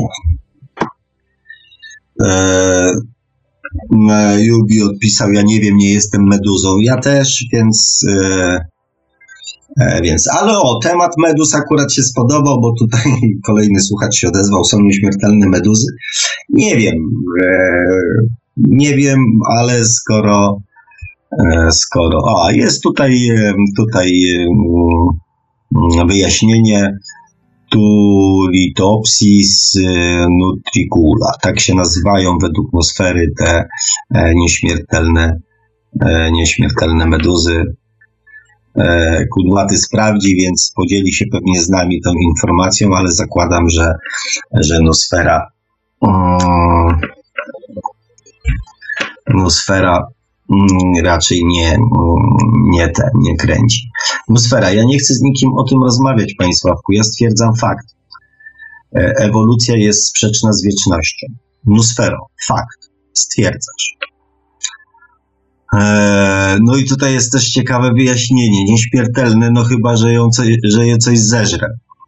Eee, jeżeli to dotyczy meduzy, to ja myślę, że akurat w przypadku duszy ta opcja pożarcia przez kogoś innego raczej nie wchodzi w grę, więc widzę już pewną różnicę pomiędzy meduzą e, a duszą. Może jakby się przyjrzeć temu głębiej, e, jakby się przyjrzeć temu głębiej, może tych różnic jeszcze e, troszkę więcej. E, no, sfera sprzeczności niczym nie przeszkadzają Państwa, bo to nie o to chodzi. Bardziej mi chodzi o to, że nie powinno się udawać, że sprzeczności nie istnieją, bo takie udawanie to nic innego jak zaprzeczanie mm, faktom układamy sobie wszystkiego pod swoje wcześniejsze oczekiwania. E, dualne, czyli że czyli jak umysł ludzki, wszystko na dwie, ciepło, zimno, biały, czarny, stary, młody, dobry, zły. Hmm. Drogi Nusfero, uwierz mi, że moje oczekiwania względem mojego życia były e, zasadniczo inne od tego, co, hmm, co mnie w tym życiu przyszło przeżyć i doświadczyć. Więc e, ja nie układałem sobie e, nic pod kątem swoich własnych poglądów i, i przekonań. Mało tego, przyznam się szczerze Tobie i Wam, że ja naprawdę, będąc młodym, ale już dorosłym, dojrzałym człowiekiem, naprawdę nie miałem ochoty się zajmować żadną duchowością. Naprawdę. Ja nie miałem jakiegoś od dzieciństwa parcia na to, żeby, mm, żeby zajmować się duchowością, żeby rozkminiać tematy duszy. Mało tego, pierwsze wersje swojej książki w ogóle nie pokazałem nikomu, bo stwierdziłem, że jestem chory psychicznie na głowę. Że to w ogóle rozmowy na takie tematy, gdybyś mnie 30 lat temu zapytał, czy co ja sądzę na taki temat, powiedział, a co mnie to obchodzi, człowieku dobry, daj mi święty spokój. Więc, więc układanie sobie wszystkiego pod swoje wcześniejsze oczekiwania, nie wiem do jak wczesnych oczekiwań powinienem się ciągnąć, y, y, cofnąć, e, żeby to, co się w moim życiu wydarzyło, e, było zgodne z nim. Ja też nie udaję, że sprzeczności nie istnieją. Aczkolwiek, mm, no tak na dobrą sprawę nie wiem e, też o jakie sprzeczności ci, e, o jakie sprzeczności ci chodzi, czy o sprzeczności interesów. E, I teraz wyjaśnienie dualne, że dzieli umysł ludzki na wszystko na dwa. Nie. Nie. Dusza ludzka nie jest dualna. E, tutaj Jubi zapytał, e, umysł binarny i analogiczny, o to ci chodzi? prawo i lewo półkulowość. E, no sfera o samodzielenie na dwa chodzi. Wszystko dzielimy na dwa, bo tak działa nasz umysł. Bo tak działa nasz umysł. Umysł może tak działać. Tylko kto powiedział, że dusza jest częścią umysłu? Gdyby dusza była częścią umysłu, to by się razem z nami rodziła, umierała i nie byłaby wieczna, tak? Więc dusza nie jest częścią umysłu. Więc umysł sobie niech działa i dlatego też być może wielu ludzi ma problemy z komunikacją z własną duszą, ponieważ e, próbuje to wszystko odebrać w sposób umysłowy. Być może też sfero tak jak ty, że to ty próbujesz na siłę wszystko zrozumieć i ogarnąć swoim umysłem. Mm, a może nie trzeba tego, że tak powiem, wszystkiego rozumieć. I tak naprawdę najciekawszych, do najciekawszych do, do, do e, doświadczeń, e, w, czy w medytacji, czy w, e, na przykład w regresingu, e, czy w OB, dochodzi się właśnie wtedy, kiedy praca mózgu jest naj, jak najbardziej spowolniona, e, kiedy mm, fale mózgowe mm, są jak najbardziej wyciszone i kiedy ten mózg jest jak najmniej aktywny. Więc może to właśnie mózg przeszkadza nam w odczuwaniu i w zagłębianiu się w te kwestie w sposób odbioru, a nie analizy. Może to, mm, może to ty powinieneś poznać samego siebie. Może to jest właśnie dobry temat audycji, bo jakby przenosisz, przenosisz Mm, to wszystko na jakieś płaszczyzny, które nie dotyczą ciebie. No, mi się coś przeminęło. Podwójnie wszystko postrzegamy, a nie ma czegoś takiego jak zimno. Zimno to brak ciepła, chyba że ktoś ma wzór na zimno. E, a może ciepło to brak zimna. E, Nustera, panie Sławku, skoro świadomość duszy ma wpływ na osobowość, to jak wytłumaczy pan to, że dzieci, które się ze zwierzętami wychowywały, nie są ludzkie, zachowują się e, jak zwierzęta. E, drogi Nusfero, e, a jaką masz pewność, że, mm, że te dzieci nie urodziły się z duszą, która zaczyna swoją przygodę na Ziemi, czyli z duszą niemowlęcą? A jak powiedziałem, w przypadku duszy niemowlęcej, jej wpływ i ta świadomość, która dopiero zaczyna się budować, praktycznie rzecz biorąc nie uczestniczy w życiu codziennym, ponieważ e, takim człowiekiem kierują tylko instynkty. Nawet nie kieruje zbytnia podświadomość, tylko instynkty, instynkty przetrwania. Więc to może być po prostu bardzo słabo rozwinięta się świadomość albo bardzo początkująca świadomość. My te e, pierwsze etapy, oczywiście w większości nie pamiętamy. Ci, którzy się interesują historią i to pre, prehistorią, e, będą mieli bądź pamiętali ze szkoły, jak się zachowywali ludzie, e, ludzie prymitywni, tak? początki, początki naszego, na naszej, naszej ewolucji, tak? I to są właśnie, i to były właśnie te bardzo, bardzo, bardzo e, zaczynające swoją przygodę e, na Ziemi e, świadomości. Więc nie widzę tu akurat w tym wypadku żadnej sprzeczności. Zgodnie z pańską teorią, dziecko wychowane ze zwierzęciem powinno mieć bardzo rozbudowaną osobowość i być ludzkie. Nie. Nie wiem, jak odczytałeś moją teorię, ale nic takiego nie powiedziałem. Ja nie wiem, jaki, jaka świadomość zamieszkuje dane, że tak powiem, ciało. Nie wiem. Dopóki z nim nie mam możliwości poprzebywania, e, porozmawiania. Więc. Mm, dzikie zwierzę, to samo mówi chyba fizyka plazmowa.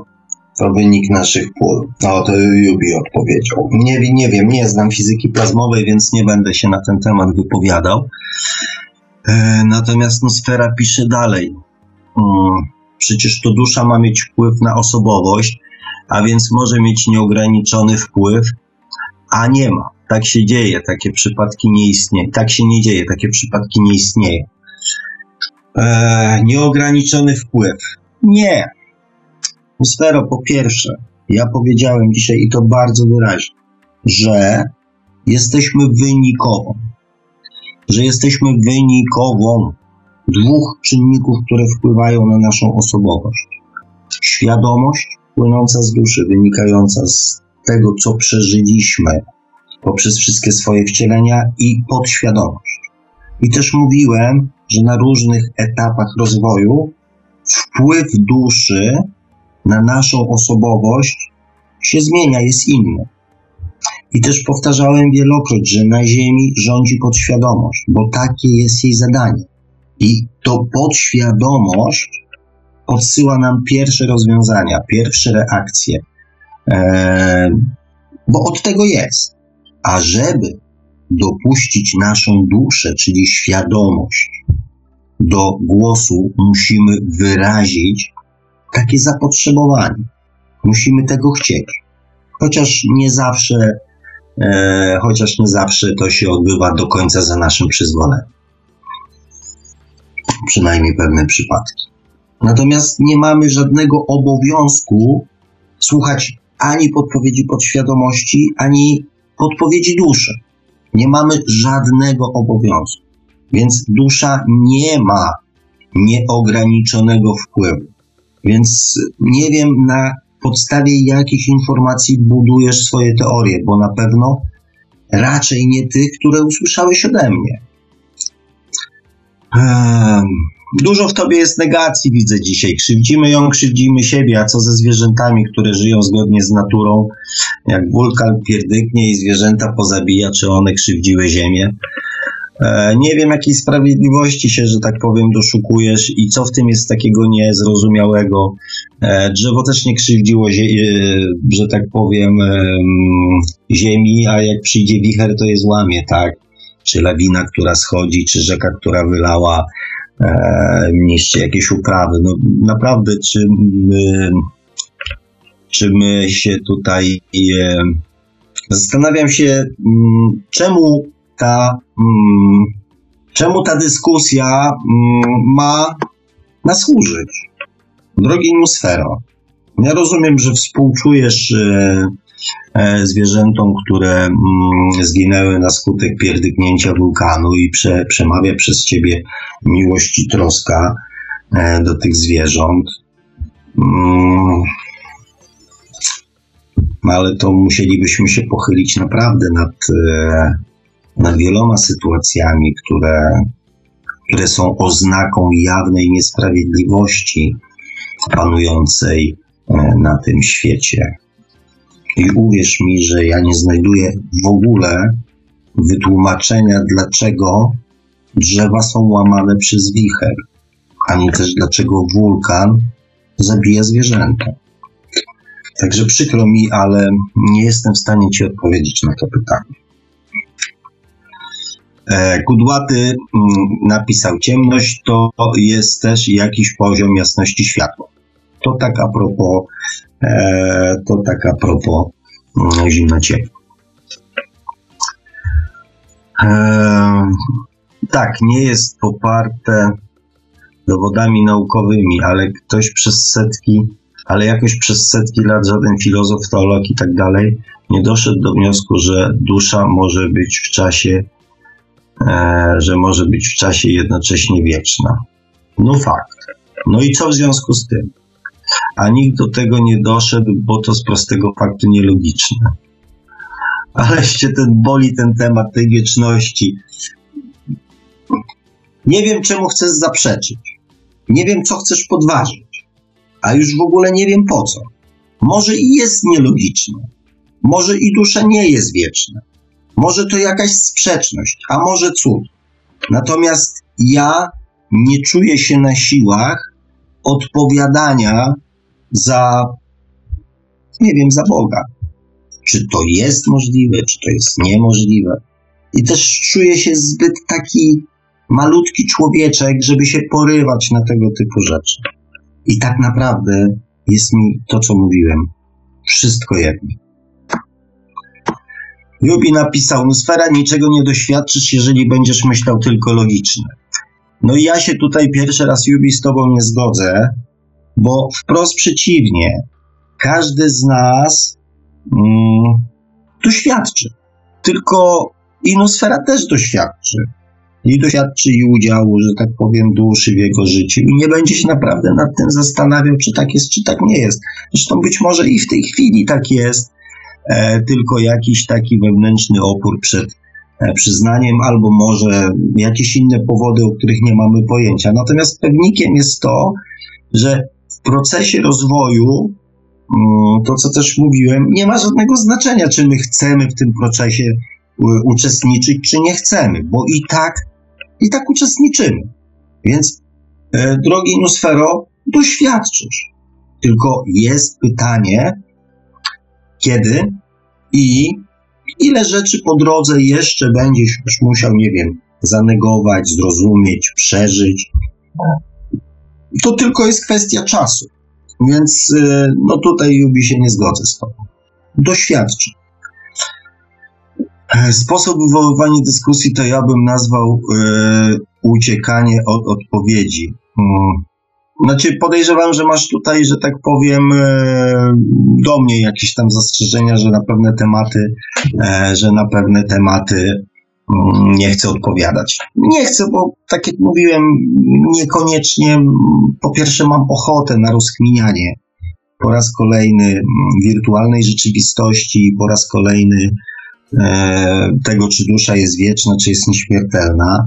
Zwłaszcza, że ta informacja dla mojego życia nic nie zmieni, mojego obecnego, aktualnego życia, więc nie potrzebuję mieć odpowiedzi na takie pytanie. Jeżeli kogoś mm, to bardzo nurtuje i w jakiś sposób y, powoduje, że jest y, albo nieszczęśliwy z tego powodu, albo mniej szczęśliwy, albo to blokuje jego, e, jego rozwój ku szczęściu i radości, to mogę go przeprosić e, za to, że nie jestem w stanie mu na to pytanie odpowiedzieć, tak?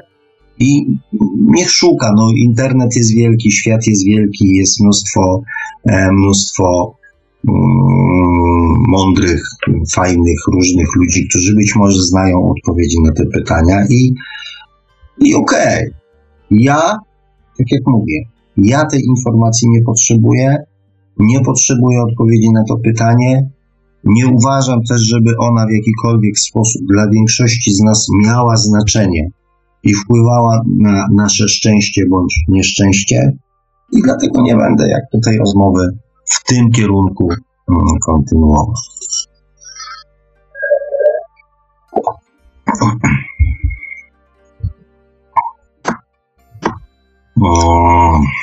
No i tutaj mamy dyskusję.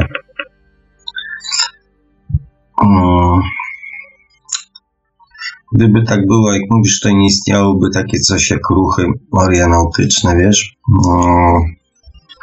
To wytwór umysłu, to pod jedynym celem duszy wcale nie jest tylko nieśmiertelność.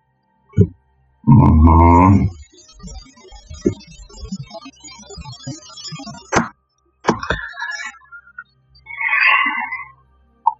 No tutaj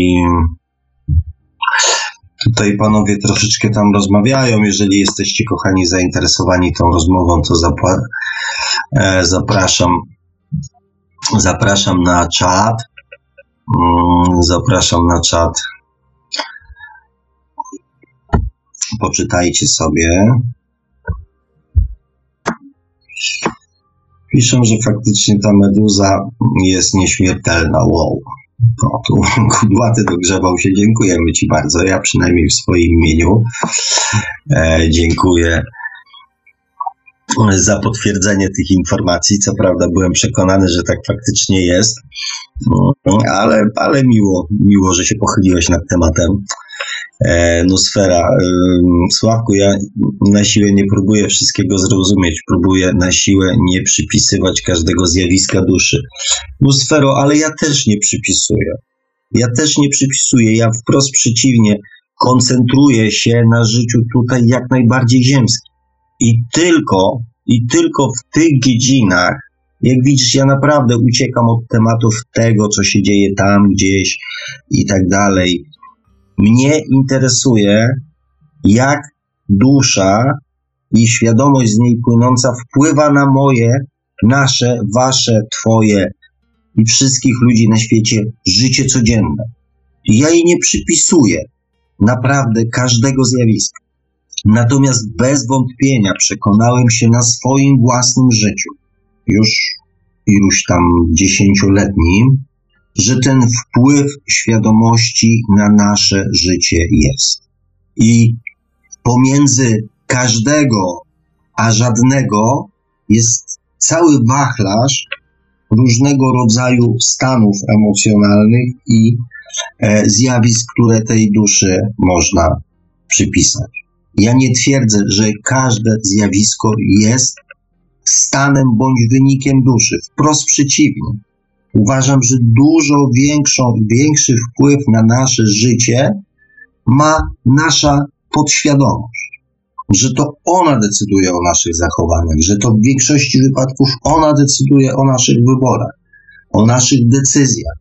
Więc naprawdę nie wiem, e, e, nie wiem skąd w ogóle pomysł, że ja próbuję wszystkie, każde zjawisko przypisać duszy. Mm, Jubi napisał, odcina nas e, od prawdziwej natury. No, sfera, nic nas nie odcina, to ty decydujesz, co robisz. E, powiem tak, no z tym decydowaniem, z tym decydowaniem i między innymi o tym, e, o tym będzie, mm, o tym będzie mm, też następna audycja. I może spróbujemy się zastanowić, jak to jest z tym decydowaniem.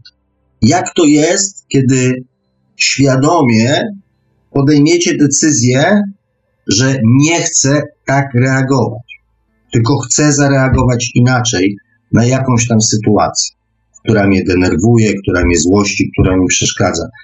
I może wtedy też, drogi Nusfero, może też zrozumiesz, jak, mm, jak mało tak naprawdę decydujesz o tym, co robisz. Bo tak naprawdę to tych decyzji, owszem, decydujemy mm, o tym, czy pójdziemy w prawo, czy w lewo na ulicy, tak? No o tym decydujemy. Jest tych decyzji takich wynikających z e, fizjologicznego e, życia tak dużo, które podejmujemy, tak? Czy nastawimy budzik na przykład na piątą, czy na piątą piętnaście. To są faktycznie nasze decyzje. Natomiast w świecie emocjonalnym to już nie jest takie proste i nie jest takie oczywiste. I naprawdę, jeżeli Nusfero wierzysz w to, że ty sam decydujesz o swoich emocjach, to albo zapraszam cię, zadzwoń w przyszłą audycję i powiedz mi, jak to robisz, bo, bo ja nie znam człowieka, który by w każdym momencie swojego życia decydował o swoich emocjach i decydował o swoich zachowaniach. W 100%. Nie znam takiego człowieka. Sam się odcinasz i bardzo dobrze, bo wiesz, jak wygląda życie zgodnie z naturą. Na pewno nie jak utopia. Życie zgodnie z naturą to kupkanie pod krzakiem i mieszkanie w jaskini. To się chyba książek o sferowiny tu oglądałeś. Okej, okay, ja uciekam, może zdążę jeszcze na końcówkę. Cześć, Nosfero, y, żegnamy Cię. Mm, dzisiaj Nosfera był bardzo, bardzo, bardzo, bardzo aktywny. Mm, no i dziękuję. No, wywołał, poruszył kilka tematów.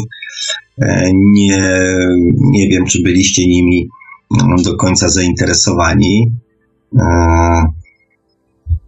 Natomiast, natomiast dziękuję, tak? No bo to, bo to jakby, jakby fajne, że, mm, że, chcesz, że chcecie się tutaj z nami e, dzielić takimi swoimi przemyśleniami nieograniczony wpływ, czyli nie jest hamowana przez kulturę, e, religię. Rozumiem, że to dotyczy jeszcze duszy, że ma nieograniczony wpływ. E, dusza jest hamowana przede wszystkim przez naszą podświadomość. I tyle. A czy mm, w naszej podświadomości są zapisane wzorce kulturowe i religijne? Ja jestem przekonany, że tak zbieranie i analizowanie doświadczeń przez duszę odbywa się bez wpływu i bez hamowania przez kulturę czy religię.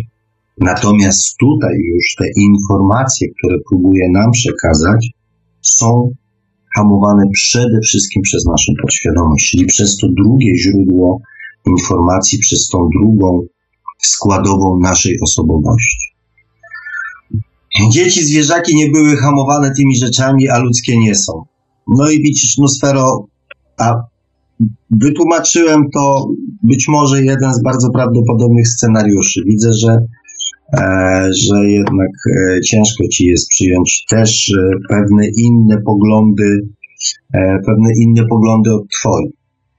A wydaje się mi się, że w tych dyskusjach powinniśmy jednak bardziej się otwierać też na to, co Mm, przynajmniej przemyśleć w jakiś sposób.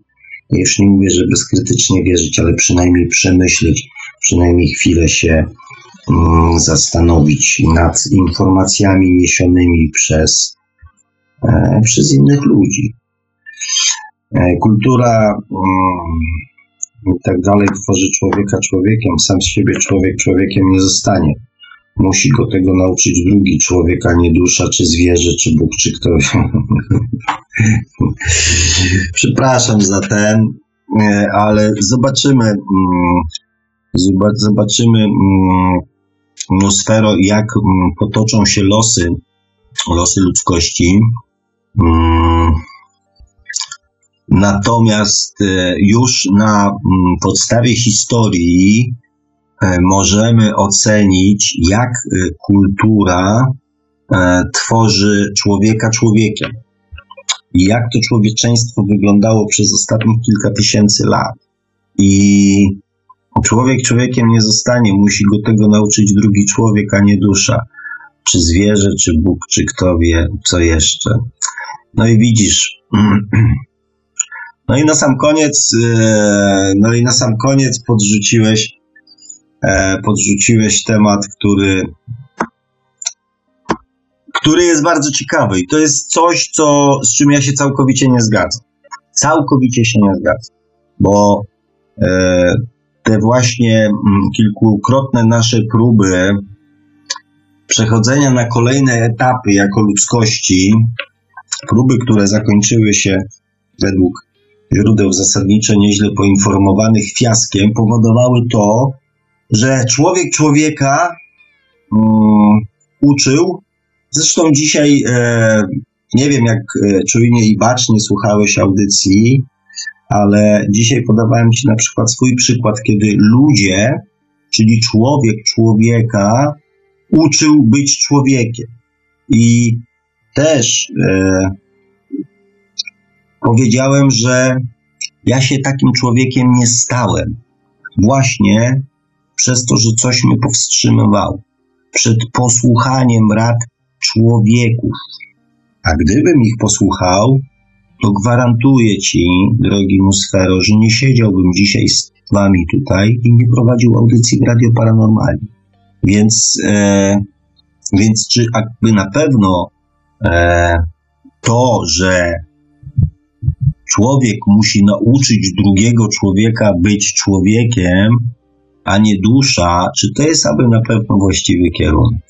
Ja się z tym zupełnie nie zgadzam. Uważam, że gdyby właśnie nieświadomość, która z duszy płynie, świadomość świństw, które jako ludzie robiliśmy innym ludziom przez nasze ostatnie kilka, kilkanaście, kilkadziesiąt czy kilkaset wcieleń, że gdyby nie te informacje, to dalej byśmy się zabijali, dalej mielibyśmy w nosie naturę, nie przyjmowalibyśmy się drugim człowiekiem, byśmy się być może dalej kamienowali, wieszali na szubienicach i toczyli ze sobą bój o parę worków, rozumiecie, e, zboża, czy o krowę, czy o coś tam innego.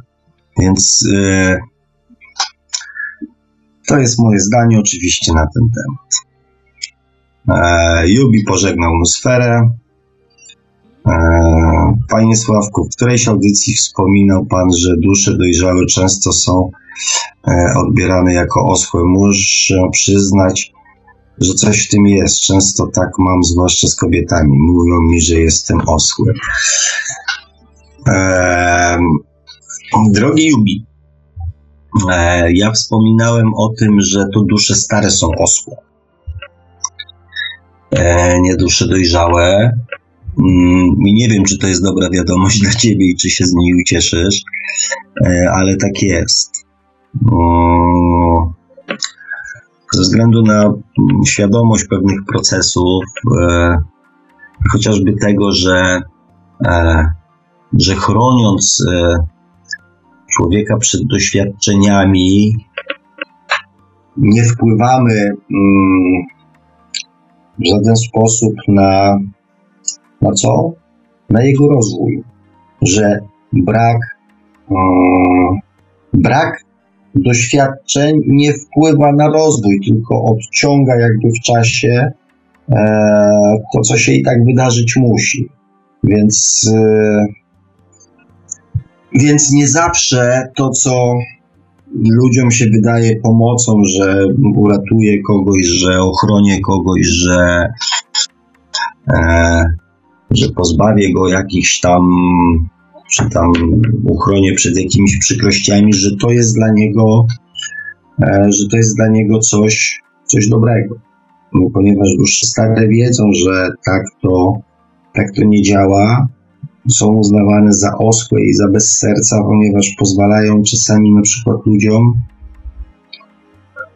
cierpieć w pewnym sensie, wiedząc, że to będzie mniej bolesne, ponieważ nastąpi w tym momencie, a nie będzie bardziej bolesne za rok, za dwa, za trzy.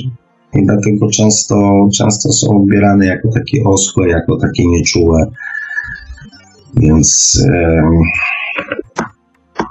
Więc. Natomiast jeżeli oczywiście będzie zapotrzebowanie, to możemy sobie jeszcze na tematy, e, jeszcze na tematy mm, różnych poziomów świadomości e, porozmawiać.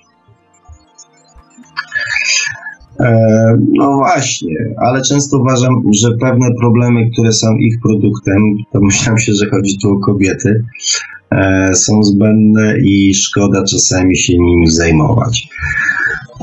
No to troszeczkę jest tak, że coś, co nam się wydaje zbędne, bądź błahe dla innych jest e, problemem na przykład życia.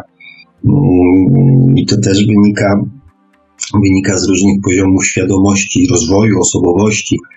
E, jak na przykład, nie wiem, sześcioletnie czy pięcioletnie dziecko, które, nie wiem, nie dostanie dziewczynka, która nie dostanie lalki Barbie w wymarzonym kolorze i z czymś tam, uważa tą sytuację za e, za, za, za po prostu koniec świata i, i, i traci sens do życia, tak jak można żyć bez lalki Barbie.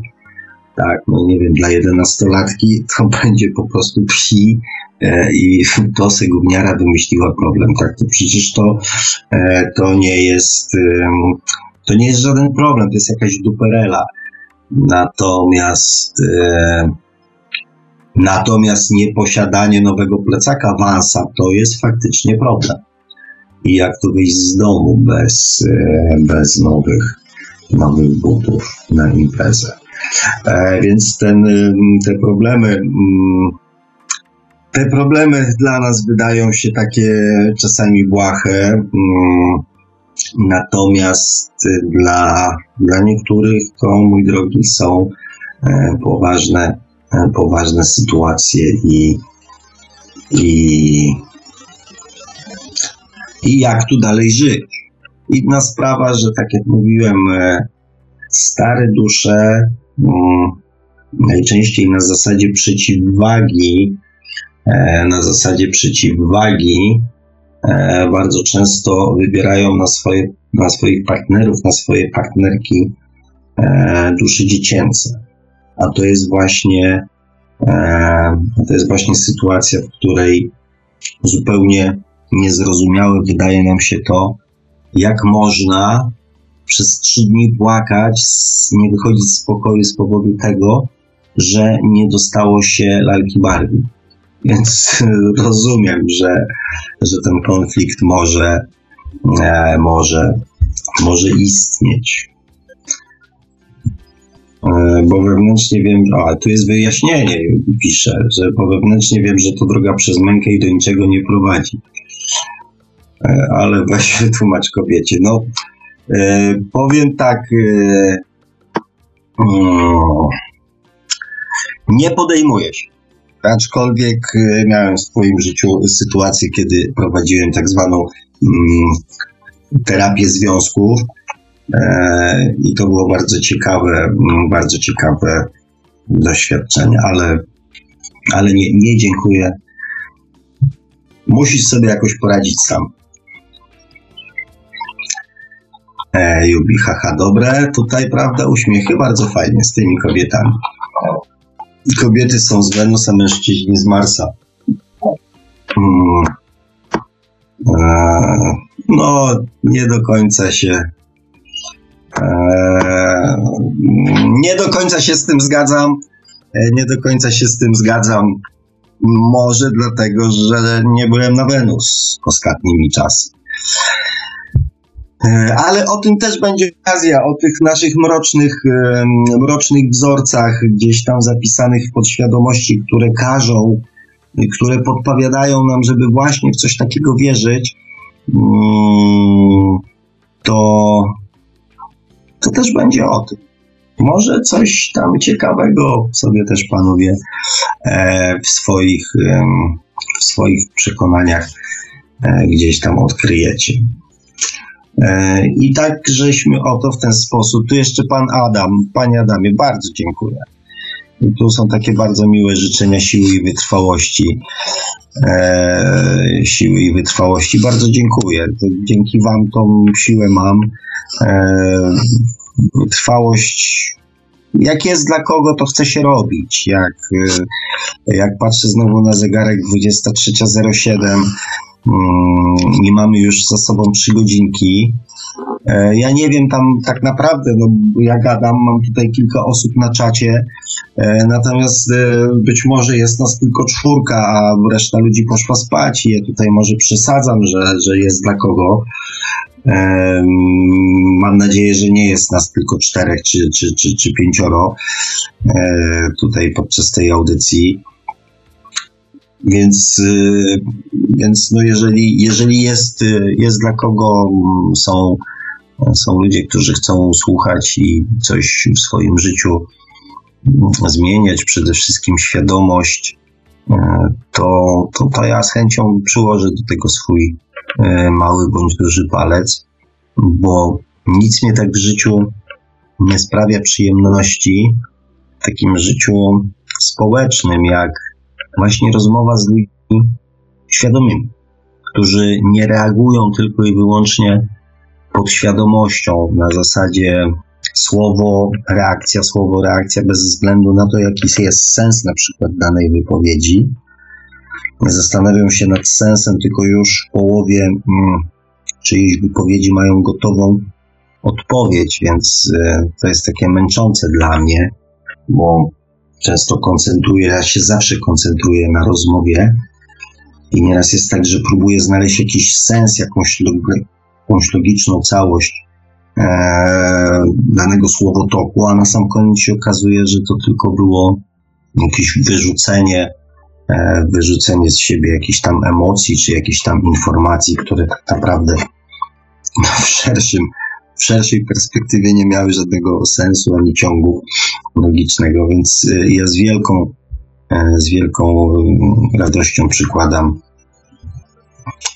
przykładam się i przyłożę swój palec do budowania właśnie tej, e, tej takiej ogólnej świadomości. A jeżeli jeszcze usłyszę kiedyś od kogoś, że dzięki temu, co ode mnie usłyszał, udało mu się coś w życiu fajnego Mm, fajnego zmienić, że jego życie się gdzieś poprawiło, że jest mu, że jest mu w życiu lepiej, że jest weselszy, że bardziej chce mu się żyć i, e, i jakby coraz bliżej e, mu do tego, żeby zaznać szczęścia, to będę ja również bardzo szczęśliwy. Jubi, nie wiem, czy ja mogę to przeczytać, e, ale w sumie no chyba tak, skoro to już się pojawiło. Nie, żebym miał aż taki problem z kobietami, ale zwróciłem na to uwagę. Nie, no oczywiście nie miałem żadnych wątpliwości co do tego. I kochani, y, bardzo mi się podobał ten, y, ten komentarz ostatni, taki wesoły, radosny. Mm, więc, y, więc może skoro tutaj się, się już nic nie dopisuje, to może będziemy powolutku, kochani, kończyli. Panie Marku, jak tam sytuacja? No, sytuacja wygląda tak, że e, na razie tutaj żadnych nowych wiadomości nie widzę, także możemy chyba już dzisiaj kończyć powolutku. No jestem za. Myślę, że trzy godzinki, trzy godzinki to tak, e, to tak w miarę uczciwie, jak na jednogodzinną audycję z założenia. No to wystarczy, trzy godziny wystarczą, żeby e, słuchaczom uczynić poniedziałek jeszcze piękniejszym. może, może jak tak byśmy pociągnęli dalej, to i niektórym wtorek byśmy zrobili ten. A no. Tak, musimy nad tym pomyśleć, panie Marku. Nie, ale oczywiście tak pozwalamy sobie na żarty, bo ja się czuję bardzo dobrze w waszym towarzystwie, co pewnie już zauważyliście, że coraz lepiej. E, więc, więc cóż, no, moi drodzy, kochani mm, słuchacze, dziękuję Wam za dzisiaj. Panie Marku, jak zwykle, Panu również, bo to dzięki Panu tutaj mamy, e, mamy ten komfort, że ja się mogę skupić na gadaniu i na czytaniu, a nie na grzebaniu w jakichś gałkach i kablach i jakichś innych. Więc e, dawno Panu nie dziękowałem, więc przy okazji również, również dziękuję.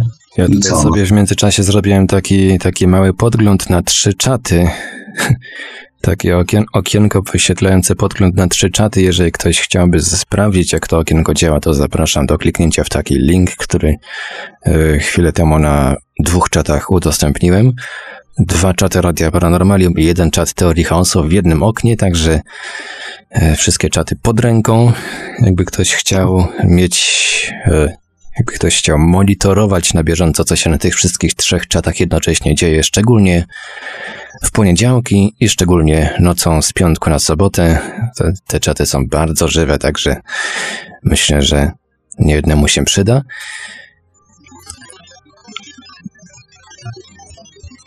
Mówiłem, że pan jest nieoceniony, panie Marku.